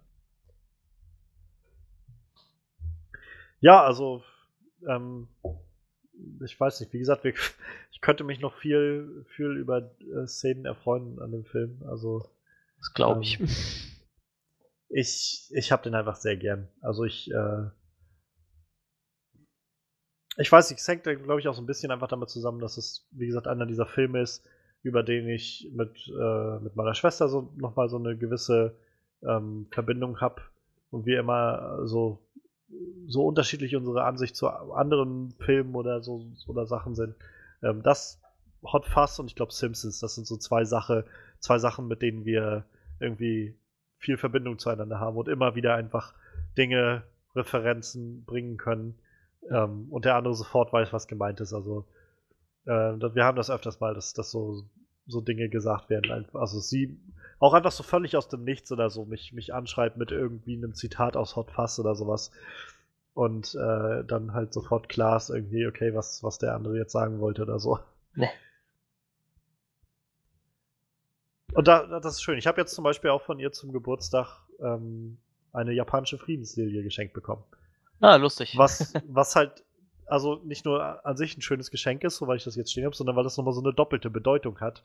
Dadurch, Na dass klar. ich, äh, dass, dass, dass wir den Film halt irgendwie immer darauf beziehen. Und sobald jemand japanische Flie- Friedenslilie erwähnt, ist klar, worüber geredet wird. Woher wir das kennen. So. Ähm, Finde ich übrigens auch super schön, wie sie das in dem Film einbringen, diese, diese One-Liner, die so typisch sind für diese Filme. Also zum einen, wie er dann äh, zu, zu Michael mit dem Yarp, wie er irgendwie sagt, äh, mit dem, wo er den Affen in der Hand hat, irgendwie, hey, Spielstunde ist vorbei und ihm dann die Friedenslinie über den Kopf haut. Und auf der anderen Seite halt äh, dann, wo er gegen ihn noch, noch mal gegen ihn kämpft und er dann in der Tiefkühltruhe da landet. Und sie sich dann halt darüber unterhalten. Und so, hast du irgendwie noch mal was gesagt? So, nee, nee, ich habe nichts mehr gesagt. Ah, schade. So, nein, nein, aber du hättest mich vorhin sehen sollen. Da habe ich ihm, da hat er den Affen in der Hand und bevor ich ihm die Friedenslinie über den Kopf gehauen habe, habe ich gesagt, Spielstunde ist vorbei. Oh Mann, du bist ja so ein krasser Typ. So, so, ich mag es lieber, wenn man, wenn man solche Dinge, so einen Meta-Humor auf dieser Ebene so anbringt, so dass die Leute innerhalb des Ganzen so vielleicht so einen, so einen Moment haben, wo sie, wo sie das registrieren können, wie sie eigentlich reden und wie das klingt und so, ähm, statt halt irgendwie. Ich, also ich komme bei so Meta-Sachen halt in den letzten Jahren immer wieder auf Deadpool zurück und ich mag den ersten Deadpool-Film, ich finde auch den zweiten irgendwie okay, aber ich habe beim zweiten sehr gemerkt, dass ich dieses Meta-Humor einfach nur mit wir, ich benenne einfach tausend Dinge, die Leute kennen. Äh, irgendwie, es hat sich für mich so ein bisschen abgenutzt. Und gerade jetzt, wo ich Hot Fuzz gesehen habe, habe ich wieder das Gefühl ge bekommen, man kann es halt so, so anders machen, so viel subtiler, sag ich mal, und trotzdem so, dass Leute es verstehen.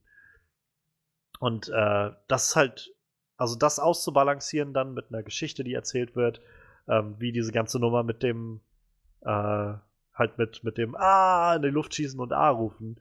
Ähm, nicht nur, dass sie es halt immer wieder erwähnen in dem Film und zeigen und dass es zum Schluss dazu kommt, es macht Sinn in dem Moment, wie, wie Danny dann halt nicht auf seinen Vater schießen will, sondern in die Luft schießt. So. Ähm, ich finde, man merkt, also daran merkt man vielleicht, was ich sagen will, Hot Fuzz, bei aller Witzigkeit, bei, bei aller Abgedrehtheit und dem, dem, ja, wie ich finde, schon sehr cartoonhaften Charakter, ähm, das kann halt nur funktionieren, gerade deswegen, ähm, weil Edgar Wright echt ein super Gespür dafür hat. Und ähm, ich muss sagen, ich bin echt wahnsinnig gespannt, was er jetzt als nächstes machen wird. Ich weiß gar nicht, ob es da schon konkrete Ankündigungen gab. Ich glaube, der ist immer so ein bisschen wie, ähm, wie, wie Christopher Nolan, was sowas angeht. So, der kommt auch alle paar Jahre kommt mal so ein Film und dann ist erstmal wieder still. Und dann warten erstmal alle ganz begierig, bis die neu nächste Nachricht kommt, was sein nächster Film wird. Ja, wie gesagt, immer drei bis vier Jahre, ne? Tja, vielleicht. Also ich meine, soll er sich die Zeit nehmen, die er braucht. Baby Driver war sehr gut. Ähm, und der war auch sehr erfolgreich. Ich meine, ich meine, er sagte sogar, dass er an Baby Driver 2 arbeiten will. Jedenfalls, ich weiß nicht, ob das sein nächstes Projekt wird, aber ich glaube, er hatte Pläne, da das vielleicht nochmal fortzusetzen, Baby Driver. Wäre ich auch nicht abgeneigt. Wäre seine erste äh, wirkliche vollwertige Fortsetzung, glaube ich, die er dann zu irgendwas macht. Wird Zeit. Jeder muss Ja. irgendwann mal eine Trilogie machen, glaube ich, in seinem Leben. Ach nee, warte, hat er ja schon keine Trilogie. Verdammt, na gut. Fand ich sehr schön jetzt, wo du gerade Trilogie erwähnst. Ähm, ich glaube, gestern oder so gab es ein Interview mit dem Gareth Edwards, dem Regisseur von, oh nee, Gareth Evans.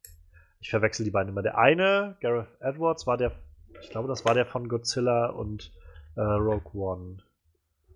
Ähm, ähm, ähm, ähm. Ja, Gareth Edwards war der. Gareth Evans, meine ich. Der Regisseur von ähm, The Raid und The Raid 2. Und ähm, ich weiß nicht, kennst du VHS 2? Ist das nicht so ein Äh, Horrorfilm? ja, ja, ja, das ist eine Horror-Anthologie mit Kurzfilm. Genau, da hat er ein Segment auch von gemacht. Ja. Safe Haven scheinbar. Ähm, und der bringt jetzt demnächst, also jetzt in den nächsten Wochen irgendwann einen neuen Film raus. Apostle heißt der, scheint ein ziemlicher Horrorfilm zu werden, der bei äh, Netflix auch landet. Und aber auch bei, also in einigen Kinos startet, ich weiß nicht, ob in Deutschland. Hat jetzt wohl irgendwo bei, bei irgendeinem Filmfestival, äh, weiß nicht, Fantasy Filmfestival oder sowas, glaube ich, seine Premiere gefeiert und recht gute Kritiken. Und auf jeden Fall war der im Interview und der hat die ersten, also Raid 1 und Raid 2 gemacht und die beiden Raid-Filme sind halt so abgefuckt grandios. Also, das ist so, ich weiß nicht, kennst du die? Die Raid-Filme? Nee, die habe ich nie gesehen. Ähm, schon mal von gehört? ja, ja. ich, ich kann halt nur, ich habe den ersten damals noch abgreifen können bei Sky, bevor die raus waren und ich warte darauf, dass die wieder irgendwo im Stream erhältlich sind. Ähm, der erste ist halt so abgedreht. Das ist halt so Action auf John Wick Klasse, wenn nicht sogar noch besser. Auch so von, von der Art und Weise, wie es gedreht ist, wie es dargestellt ist. Und halt nochmal einen Zacken, ähm, ja, brutaler. So. Also nicht halt. äh, John Wick macht halt viele Headshots so. Der Typ kämpft sich halt einfach so, so ein Stock, also so, ein gesamtes äh, Neubaublock-Gebäude irgendwie nach oben. Und in jedem, äh, jedem Stockwerk bringt er halt auf neue Art und Weise irgendwie Leute, also die Leute um, die ihm irgendwie an den Kragen wollen, ohne dass er halt Waffen benutzt meistens, also eine Schusswaffe benutzt. Und äh, der zweite Teil ist wohl nochmal ähnlich gut und abgedreht.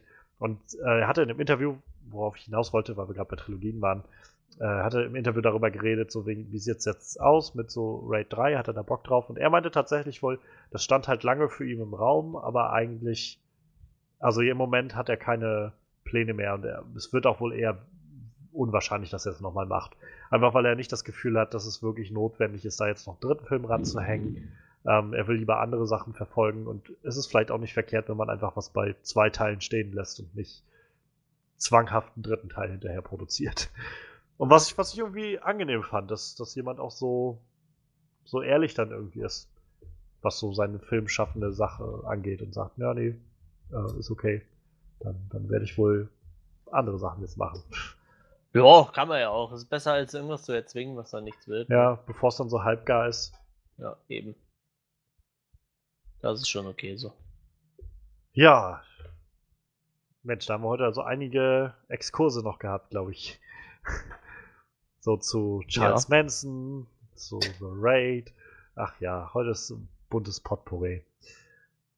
Hot Fuzz. Am Ende, ähm, also ich plädiere ganz stark dafür, dass das Ganze wirklich ein Klassiker ist. Also ich, für mich ist es äh, auf jeden Fall ein Klassiker. Und ich glaube, dass er auch wenn vielleicht noch nicht jetzt, aber ich denke spätestens in nachher so 10, 15 Jahren wird das Ganze als wirklich Klassiker der, der 2000er herausstechen.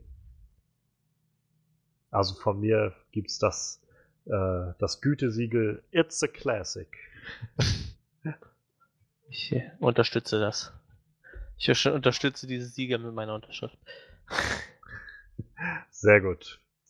Das heißt, ähm, es ist egal, was Freddy sagt, es steht 2 zu 3, äh, 2 gegen 1 auf jeden Fall. Ja. Oder halt 3 zu 0. Aber so, in dem Sinne, Hot Fuzz für uns auf jeden Fall ein Klassiker. Was haltet ihr denn von Hot Fuzz? Ist, äh, ich habe schon gesagt, für mich auf jeden Fall, glaube ich, der beste ähm, Edgar Wright-Film bisher.